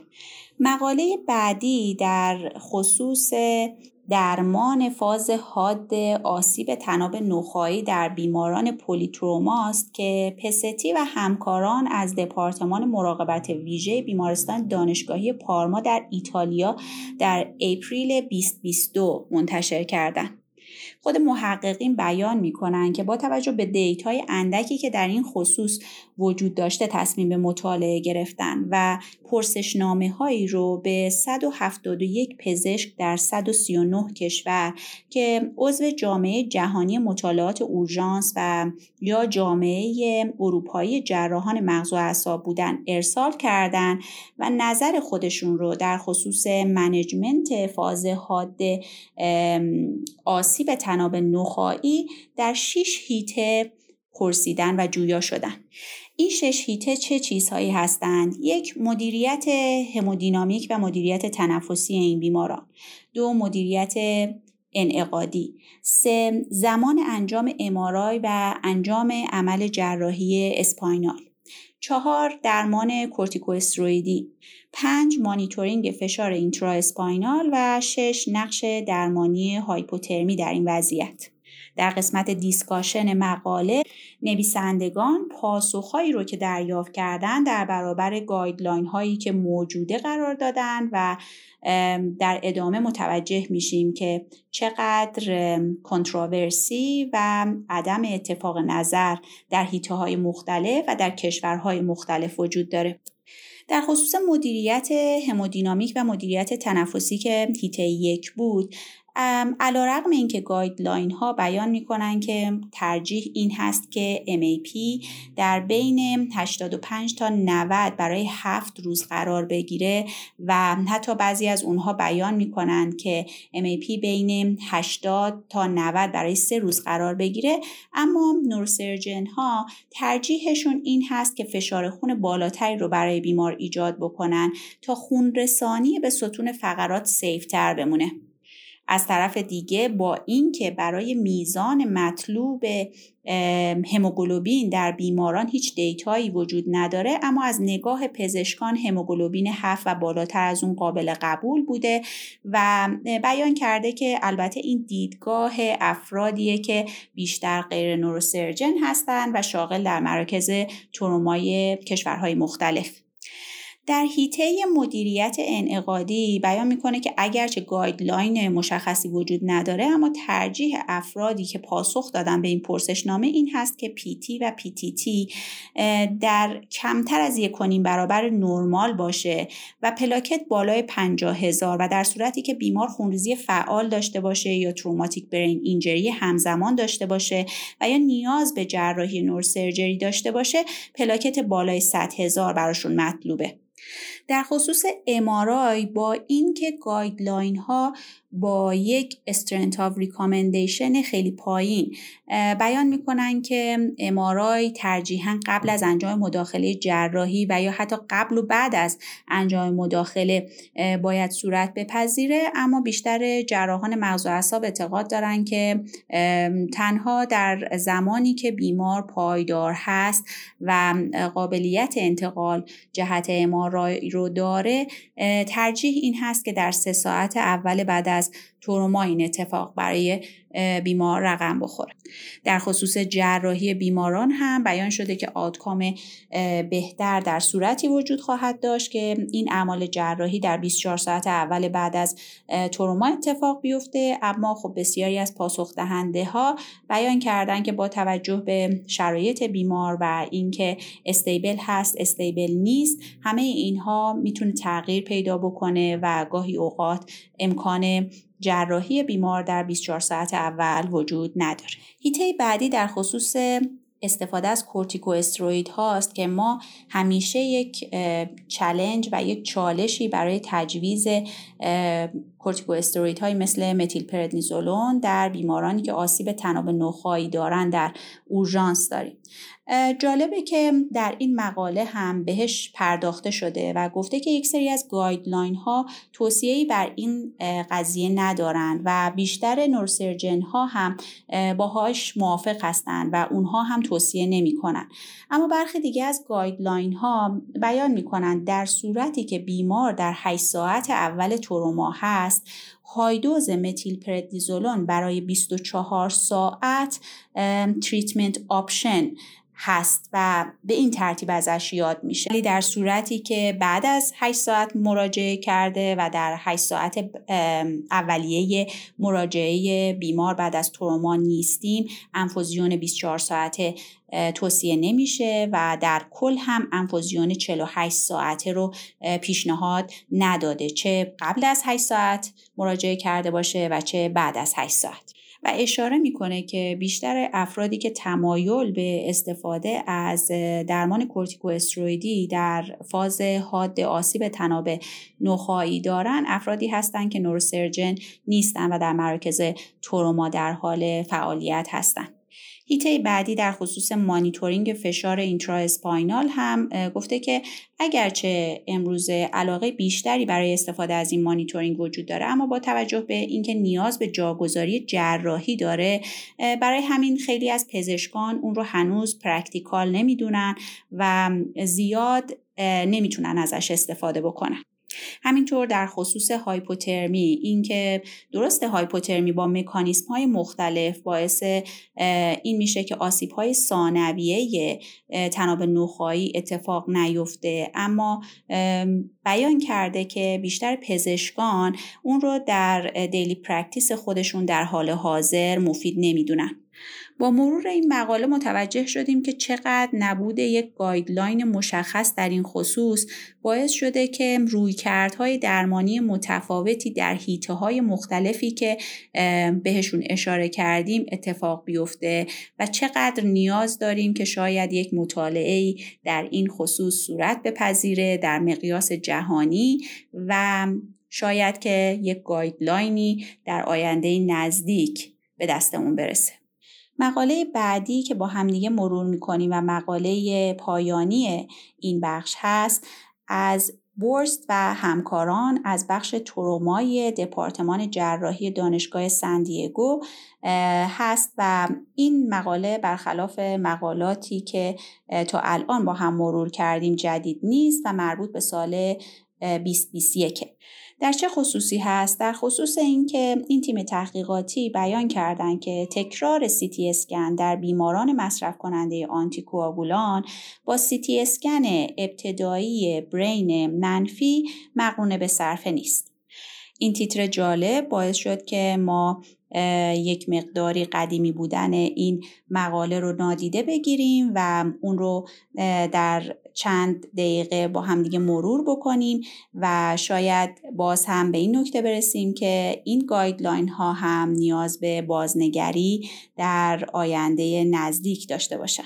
در این مطالعه در یک دوره پنج ساله افراد با ترومای بلانت به ناحیه سرشون که سیتی اسکن منفی ابتدایی از نظر ICH داشتن اما مصرف کننده آنتیکواگولان ها بودن وارد مطالعه شدن. و از 1377 بیماری که وارد مطالعه شدن تنها 12 نفر سیتی اسکن مثبت تأخیری داشتن که باز هم تغییری در وضعیت نورولوژیک اونها اتفاق نیفتاد و نیاز به مانیتورینگ پیدا نکردن و حتی نیاز به مداخله جراحی هم پیدا نکردن. و بنابراین مقاله به این نقطه می‌رسه که با توجه به هزینه های سرسام‌آور سیتی اسکن تأخیری که معمولا 6 ساعت بعد اتفاق میفته اون رو cost effective نمی‌دونه. با توجه به اینکه guideline های بین المللی از سال 1996 از انجام سیتی اسکن brain در غیاب ICH قبل از ترخیص بیماران مصرف کننده آنتیکواگولان در صورتی که تروماهای blunt سر داشته باشن بعد از مدتی که تحت observe قرار گرفتن حمایت می‌کنه و با توجه به data هایی که این مقاله در اختیارمون قرار میده باز هم به همون نکته ای می‌رسیم که در ابتدا بهش اشاره کردیم که شاید نیاز به بازنگری در guideline های مرتبط با این قضیه باشه. وقت شما بخیر.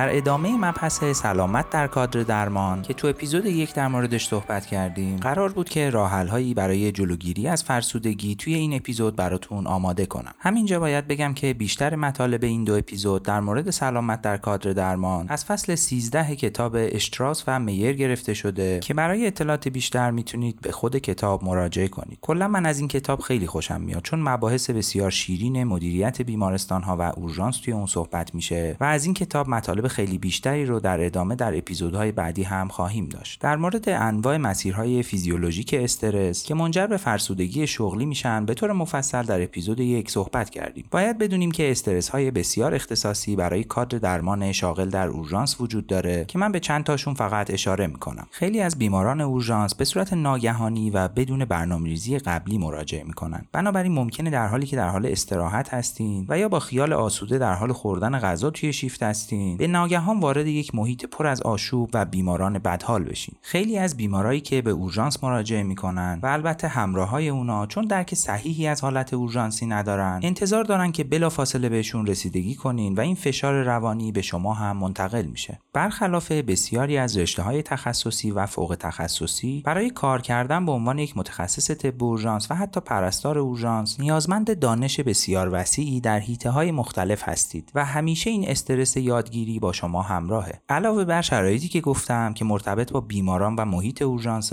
استرس های دیگه ای مثل خشونت یا احتمال برخورد با بیماران عفونی مختلف برای شاغلین اورژانس بسیار بیشتر از بقیه کادر درمانه. یکی از چیزهایی که در مورد پزشکان اورژانس باعث یک استرس به خصوص میشه عدم امکان اطلاع از پروسه درمان تا انتهای اون برای بیمارانشونه. ما خیلی اوقات اطلاعی نداریم که بیماران ما بعد از بستری در بخش چه اتفاقی براشون میافته و حتی این ابهام هم می‌تونه باعث استرس بشه. علاوه بر همه اینها که گفتم به هم خوردن چرخه خواب و حتی لزوم حضور در بیمارستان در تمامی ساعتهای شبانه روز از جمله روزهای تعطیل که بقیه دارن خوش میگذرونن می‌تونه به شکل ناخودآگاه باعث ایجاد استرس های بسیار اختصاصی برای شاغلین اورژانس بشه. برای کاهش این فشارهای روانی کارهای مختلفی میشه انجام داد که اونا رو در سه دسته مختلف تقسیم می‌کنیم. اولین دسته کارهایی هستند که مؤسسات معتبر علمی و نهادهای بالادستی می‌تونن در مورد سلامت کادر درمان اقدام کنند. به طور مثال قوانین محدود کننده ساعات شیفت برای رزیدنت ها در کشورهای پیشرفته یکی از مثالهای دخالت در سلامت کادر درمان توسط نهادهای بالادستی محسوب میشه که هم به سلامت شاغلین در سیستم سلامت و هم به کاهش خطاهای پزشکی در اثر فرسودگی برای بیماران کمک می‌کنه. یکی از کارهای جالبی که کالج آمریکایی پزشکان اورژانس یا ACEP در همین حیطه انجام میده اینه که در کنفرانس های سالانشون یه غرفه سلامت قرار میدن که افراد شرکت کننده می‌تونن اونجا معاینات و تستای مختلف برای سلامتی خودشون رو انجام بدن. جالبه که بدونید طبق آماری که خود ACEP منتشر می‌کنه حدود 50 درصد از افرادی که به این غرفه ها مراجعه می‌کنن تنها موقعی در سال که سلامتشون رو تحت بررسی قرار میدن توی همین کنفرانس هاست. من حتما این پیشنهاد رو که انجمن علمی طب اورژانس ایران هم در کنفرانس های سالانه خودش این غرفه های سلامت رو قرار بده به مسئولین مربوطه منتقل خواهم کرد. و اگر هم ما رو میشنوند از شما خواهش می‌کنم برای این موضوع اقدامات لازم رو انجام بدین. البته این پیشنهاد برای تمامی انجمنهای علمی پزشکی هم قابل انجامه. دومین حیطه ای که میشه در اون اقدامات مربوط به بهبود سلامت شاغلین اورژانس رو انجام داد در زمینه مسئولیت رهبری اورژانسه. من از واژه رهبری اورژانس یعنی leadership به جای رئیس یا مدیر اورژانس استفاده می‌کنم. به خاطر اینکه تفاوت بزرگی بین این دو مورد وجود داره که در فصول مختلف کتاب میر در موردش صحبت شده و احتمالا در اپیزودهای بعدی در این زمینه هم صحبت خواهیم کرد. تو اپیزود قبلی هم گفتم که در یک تحقیق بسیار مفصل در آمریکا بین متخصصین طب اورژانس تقریبا دو سوم شرکت کنندگان اعلام رضایت شغلی کامل داشتند. در حالی که همزمان حدود یک سوم از شرکت کننده ها دچار فرسودگی شغلی شده بودند که در مورد دلیلش هم صحبت کردیم و گفتیم که افراد شاغل در اورژانس به دلیل غرق شدن تو شغل خودشون از زندگی شخصی و رسیدگی به سلامتشون به صورت ناخودآگاه باز میمونن. تو این شرایط رهبران اورژانس نقش بسیار کلیدی برای کاهش استرس های شغلی در کارمندای خودشون باید ایفا بکنن. یکی از کارهایی که میشه برای کاهش استرس های شغلی انجام داد تغییرات در برنامه های شیفت کارمندان اورژانسه. استراتژی های زیادی قبلا بررسی شدن و به شکل آماری نشون دادن که می‌تونن استرس رو تو کادر درمان کمتر کنن. یکی از کارهایی که خیلی ساده است تغییر شیفت های سنتی 12 ساعته به شیفت های 8 یا 9 ساعت است. برای کاهش استرس در هنگام تغییر شیفت و تحویل بیمارا پیشنهاد شده که یک ساعت overlap بین تغییر شیفت ها وجود داشته باشه. این کار باعث میشه که پروسه تحویل بیماران یا همون handoff کردن در اصطلاح با خیال راحتتری انجام بشه که اتفاقا تو این time خطاهای زیادی هم رخ میده. همینطور میشه برای کسایی که بیشتر اوقات در شیفتای شب کار می‌کنن یا در تعطیلات شیفتاشون رو میگذرونن به شکل تشویقی تعداد شیفتا رو کمتر کرد. کار دیگه که خوشبختانه در کشورهای پیشرفته به شکل مرتب در حال انجامه و جای خالی اون واقعا در بیمارستانهای ما احساس میشه ایجاد تیمهای بررسی استرس حادثه های بحرانی یا Critical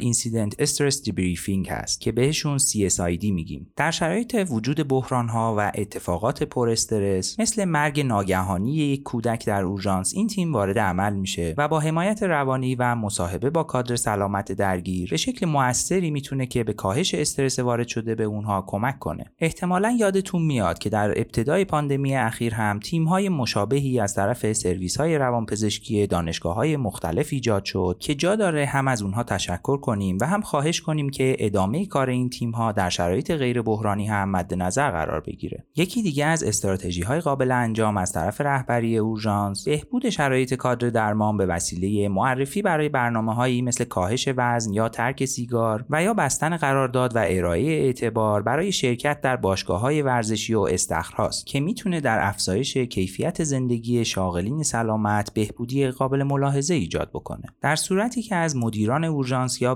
بیمارستان در شنونده های ما هستید. از شما خواهش می‌کنم که این کار ساده و قابل دسترس رو برای کارمندان خودتون هرچه سریعتر اجرایی کنید تا متوجه بشید که چه تغییرات بزرگی در روحیه تیم درمان ایجاد خواهید کرد. میشه برای اطمینان از شرکت در این موارد و عدم هدر رفت منابع در ازای استفاده از امکانات ارائه شده اعتبارشون رو تمدید کنید تا رغبت کارمندان برای شرکت در این برنامه ها بیشتر بشه. جالبه که بدونید یکی از مواردی که باعث ایجاد استرس در کادر سلامت میشه عدم امکان برقراری ارتباط موثر با همکاران در محیط های کاریه. به این منظور استراتژی های مختلفی تدوین شده که با توجه به اهمیت موضوع اون در اپیزودهای بعدی حتما برای افزایش بهرهوری ارتباطات در اورژانس و محیط های بیمارستانی به طور مفصل در این مورد صحبت خواهم کرد. حالا که در مورد کارهای قابل انجام توسط نهادهای بالادستی و رهبری اورژانس برای کاهش فرسودگی صحبت کردیم ممکنه بگید که تا این کارها انجام بشه خیلی زمان بره که کاملا هم درست میگید. پس می‌رسیم به کارهای شخصی که هر فرد می‌تونه برای بهبود وضعیت سلامتی خودش از اونها استفاده کنه. یکی از کارهای خیلی جالبی که کتاب میر پیشنهاد می‌کنه ایجاد یک نقشه استراتژیک برای خودمونه. برای این کار در دو حیطه کاری و شخصی به یک سری از سوالات جواب میدیم و در دو ستون کنار همونها رو می نویسیم. برای این سوالا مثالای خیلی زیادی وجود داره که من نمونه ای از اونها رو تو پیج اینستاگرام و کانال تلگراممون قرار خواهم داد. بعد از کنار هم نوشتن این کارها اونها رو باید به ترتیب اهمیت تقسیم کنیم. گروه اول کارهایی هستن که به شدت حیاتی هستن. گروه دوم کارهایی هستن که خیلی دوست داریم انجام بدیم ولی اهمیت کمتری دارن. و گروه سوم کارهایی هستن که اگر انجام بشن خوبه ولی اهمیت خیلی زیادی ندارن. نوشتن این لیست تقریبا یه ساعت از شما زمان می‌گیره ولی تاثیر خیلی عجیبی برای برقراری تعادل بین کار و زندگی شخصی داره. کسانی که تا به حال با من شیف بودن می‌دونن که من این پیشنهاد رو برای تمام تمامی دانشجوها و رزیدنت هام ارائه می‌کنم که اولویت های زندگی شخصی رو هیچ وقت فراموش نکنند. باید برای اهدافی که نوشتید زمان مشخصی هم در نظر بگیرید و به شکل دوره‌ای مثلا هر ساله باید اونها رو به روز کنید و سعی کنید تا کارهای مهمترین گروه رو به شکل متناسب بین زندگی شخصی و شغلی خودتون انجام داده باشید. برای مثال برای خود من بعد از اینکه این لیست رو نوشتم کسب مهارت‌های آشپزی پیشرفته شد یکی از اهداف زندگی شخصی خودم و کسایی که منو از نزدیک می‌شناسن می‌دونن که به شدت در این زمینه فعالیت می‌کنم و باید بگم بسیار هم در بهبود روحیه و به طبع اون افزایش بهرهوری در حیطه شغلی به هم کمک کرده. کار بسیار ساده ایه ولی حتی نگاه کردن به این دو لیست مجزا در کنار هم باعث میشه که بیشتر به تعادل بین زندگی شخصی و شغلیتون اهمیت بدید. یکی دیگه از کارهایی که پیشنهاد میشه به اشتراک گذاشتن اهداف خودتون با همکارانتونه. در صورتی که این کار رو انجام بدید هم باعث میشید که همافزایی بین اهداف مشترک افراد مختلف گروهتون در راستای بهبود شرایط کاری انجام بشه و هم ممکنه از همدیگه برای رسیدن به اهداف خودتون کمک بگیرید. در صورتی که این به اشتراک گذاری انجام نشده باشه ممکنه پتانسیل های بسیار قوی برای این همکاری ها رو از دست بدید. می‌خوام در مورد یکی دیگه از ابزارهای پایش فرسودگی هم صحبت کنم که یه مقدار عجیبه. اگر که از اعضای کادر درمان هستید احتمالا با واژه آپگار که برای توصیف نوزادان تازه متولد شده استفاده میشه آشنایی دارید. در سال 2012 خانم Shay Bintliff یه مقاله منتشر کردن که در اون یک سیستم امتیازدهی به نام آپگار بالغین برای بررسی سریع سلامت در کادر درمان به دنیای پزشکی معرفی شد. قسمت هایی از یک کتاب معروف در حیطه سلامت کادر درمان به نام Wellness for Emergency Physicians توسط ایشون نوشته شده که با یک search ساده می‌تونید به متن این کتاب که توسط ACEP منتشر شده دسترسی کامل داشته باشید. جالبه که بدونید ایشون در دهه 80 زندگیشون به سر می‌برن و موج سواری رو هم به شکل حرفه‌ای از 35 سال پیش در حال ادامه دادن هستند. در حدی که در یک مستند معروف به نام Surfing for Life هم با ایشون به عنوان یکی از موج سواران مسن موفق مصاحبه شده. در آپگار بالغین 5 تا حیطه مورد سوال قرار می‌گیره که مخفف اونها آپگار میشه. Access یا دسترسی به احساسات Priorities یا اولویت های زندگی Growth یا رشد شخصی Assistance یا درخواست کمک و در نهایت Responsibility یا مسئولیت در برابر سلامت خود. مثل آپگار نوزادان هر کدوم از این حیطه ها نمره هایی بین صفر تا دو دریافت می‌کنن در صورتی که رضایت تقریبا همیشگی وجود داشته باشه نمره دو با رضایت نسبی نمره یک و در صورتی که هیچ رضایتی وجود نداشته باشه نمره صفر می‌گیره. تفسیر این نمره هم مثل آبکار نوزادانه. در صورتی که بالای 9 باشه نشانه سلامت عالیه. عدد بین 6 تا 8 نشان دهنده وجود عدم تعادل نسبیه و احتمالا فرد خودش می‌تونه نیاز به تغییر و تشخیص بده و نسبت به اون اقدام کنه. عددهای کمتر از پنج نشان دهنده وجود مشکل جدیه که نیازمند مداخلات مختلف برای رفع اونها هستیم. البته طبق بررسی که من از روی مقاله اصلی و مقالات ارجا داده شده کردم این روش برای بررسی فرسودگی کادر درمان به شکل گسترده مورد استفاده قرار نگرفته. بنابراین قدرت علمی اون رو نمی‌تونم به طور کامل تایید کنم ولی چون روش ساده ایه و باش آشنایی داریم بهش اشاره کردم. باید بدونید که نمونه استاندارد در دنیا برای بررسی فرسودگی و برناوت مدل MBI HSS هست که تو اپیزود قبلی بهش یک اشاره کردیم. سوالات و امتیاز آبکار بالغین رو در مدیاهای مختلف پادکست براتون منتشر خواهیم کرد که شما می‌تونید از این سیستم ساده برای بررسی فرسودگی خودتون استفاده کنید. خب می‌رسیم به آخر این قسمت از انسان در پزشکی. امیدوارم که مباحث گفته شده در این دو اپیزود باعث شده باشه که با مبحث فرسودگی شغلی با نگاه دقیقتر و علمیتری آشنا شده باشید. این موضوع به نظر من یکی از مهمترین چیزهایی هستش که همیشه مورد غفلت واقع شده و حتما توصیه می‌کنم که به منابع گفته شده در این مباحث مراجعه کنید تا بتونید فرسودگی فرسودگی شغلی رو در خودتون و همکارانتون با روش های علمی تا حد امکان کاهش بدید. با توجه به اهمیت موضوع احتمالا بازم تو اپیزودهای آینده در این زمینه صحبت خواهیم کرد. از دوستان روانشناس و روانپزشکمون درخواست می‌کنم که در این زمینه اطلاعات گرانبهای خودشون رو با ما شریک بشن تا بتونیم هرچه بیشتر به سلامت جسمی و روانی در کادر درمان کمک کنیم.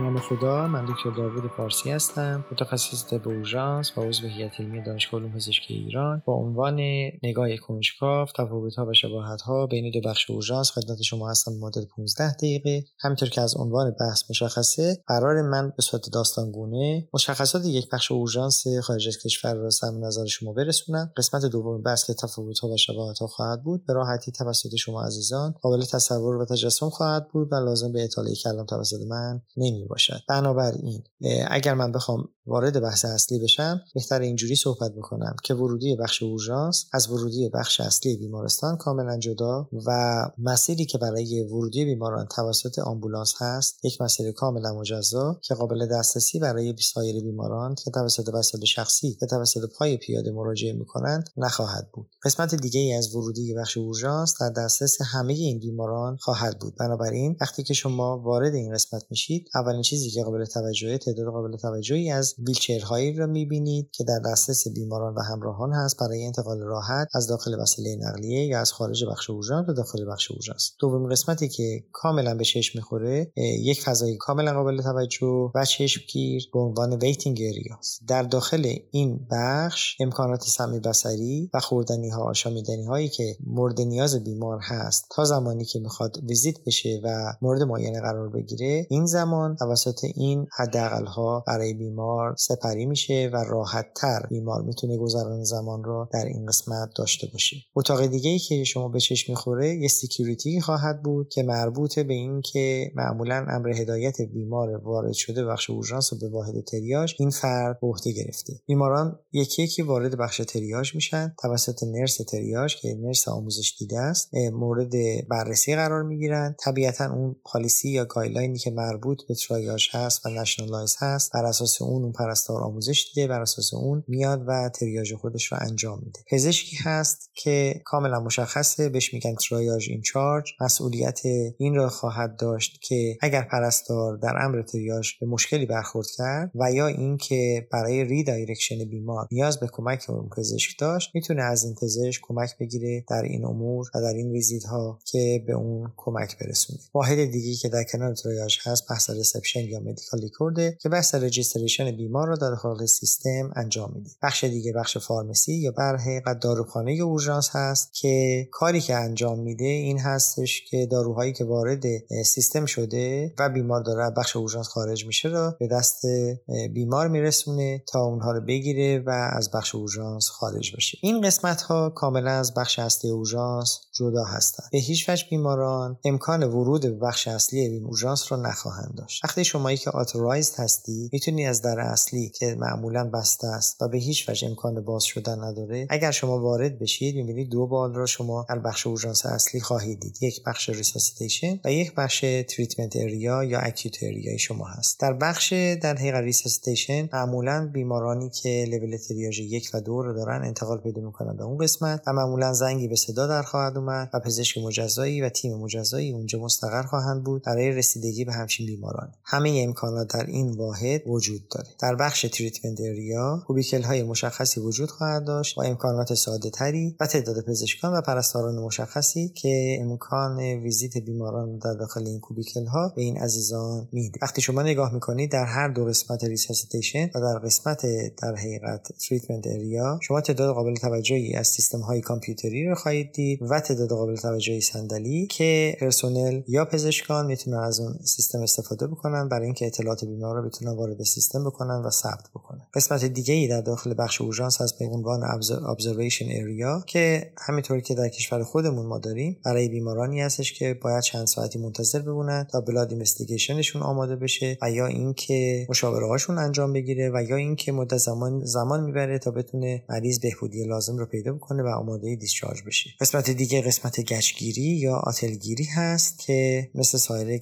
اورژانس ها همچین قسمتی هم دیده میشه. وقتی شما یک بیمار را صدا می‌زنید به داخل بخش اورژانس چه جوری این کار انجام می‌گیره؟ توسط یک سیستمی که به اسم سیستم calling هست. این سیستم calling اینطوری هستش که شما در داخل سیستم کامپیوتری خودتون وقتی با username و پسورد خودتون وارد سیستم calling میشید لیست بیمارانی که تریاژ شدن و register شدن با رنگ های مشخص قابل دیدن اولین لولی که در حقیقت شما می‌بینید رنگ زرد هست اگر شما پزشک داخل تریاژ باشید. چون رنگ قرمز و رنگ آبی معمولا این لول ها مستقیما انتقال پیدا می‌کنن به resuscitation area و اونجا زنگی به صدا در خواهد اومد و بلافاصله توسط پزشکان ویزیت خواهند شد. بنابراین زمانی را نمی‌بره که بخوان اونها منتظر بمونن. اما تمام بیمارانی که tag زرد و tag green رو می‌خورن یا tag white رو می‌خورن همه اونها در لیست انتظار در سالن انتظار مستقر هستن و منتظر هستن که صدا زده بشن. بنابراین شما وقتی لیست calling تون رو باز می‌کنید می‌بینید که تعداد بیماران زرد و بعد از اون سبز و بعد از اون سفید قابل ملاحظن یکی یکی باید صدا زده بشن توسط سیستم calling برای cubicle مشخصی که بیمار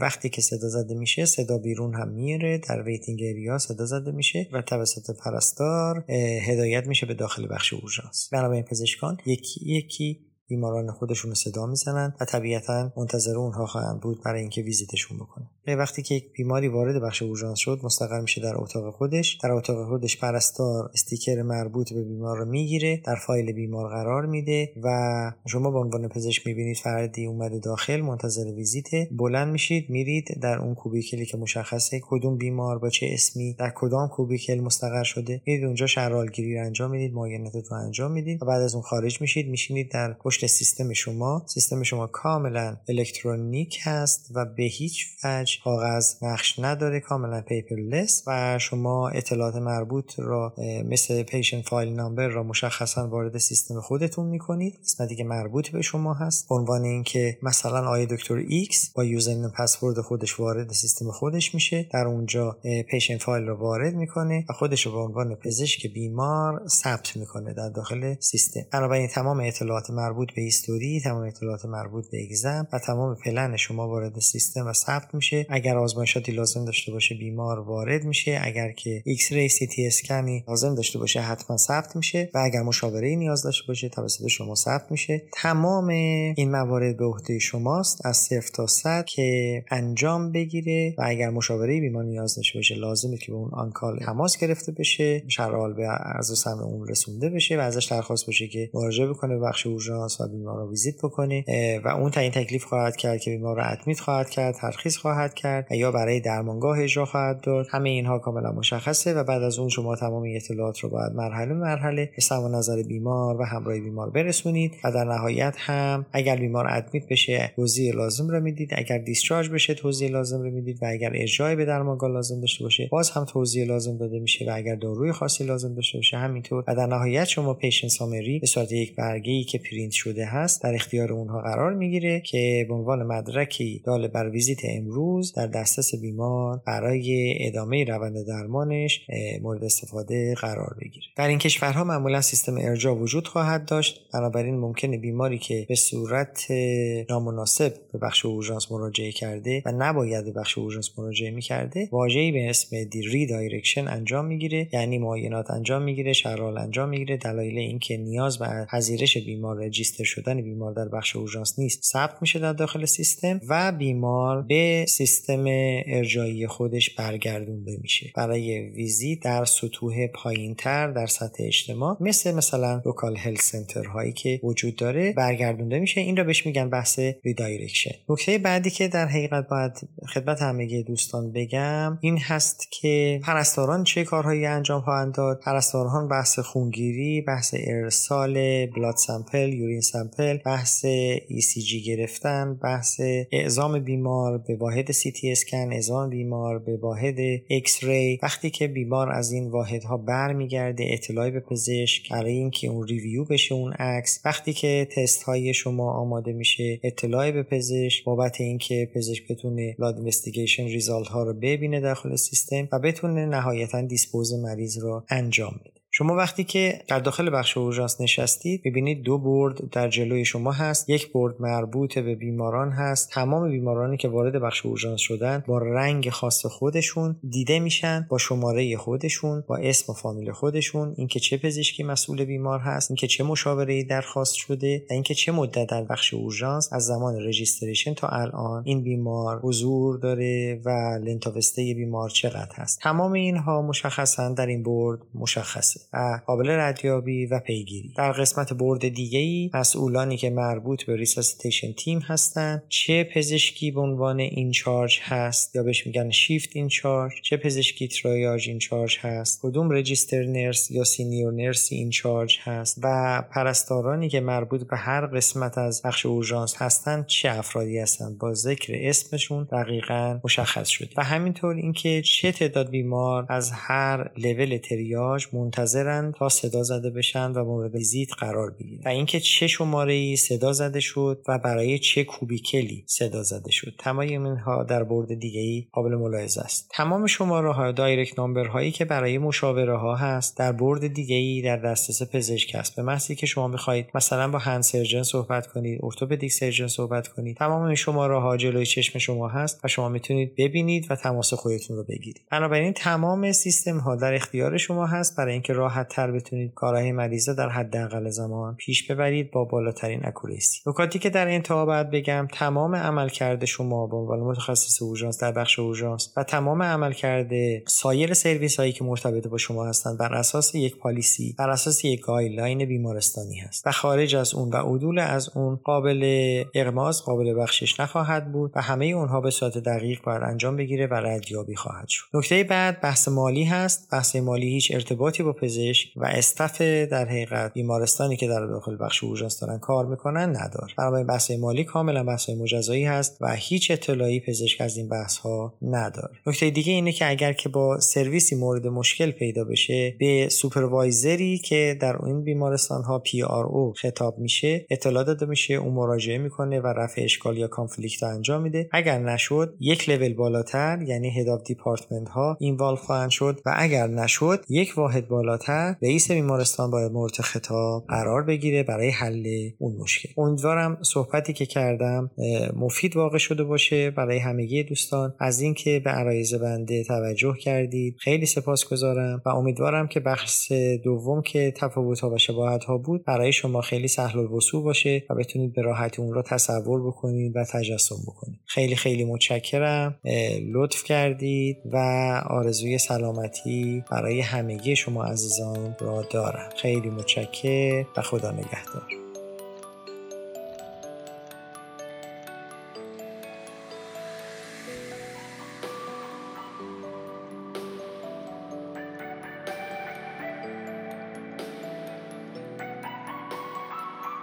خب می‌رسیم به پایان اپیزود دوم پادکست تریاش. امیدوارم که تونسته باشیم قسمتی از انتظارات شما رو برآورده بکنیم. همونطور که اول اپیزود هم گفتم از این به بعد انتشار پادکست به شکل ماهانه خواهد بود. بنابراین قسمت بعدی رو در اول شهریور ماه 1401 منتشر می‌کنیم. منتظر بازخوردهای شما عزیزان از این اپیزود هم هستیم. امیدوارم تا روزی که شما رو مجددا ببینیم تنتون نیازمند طبیبان طب اورژانس نباشه.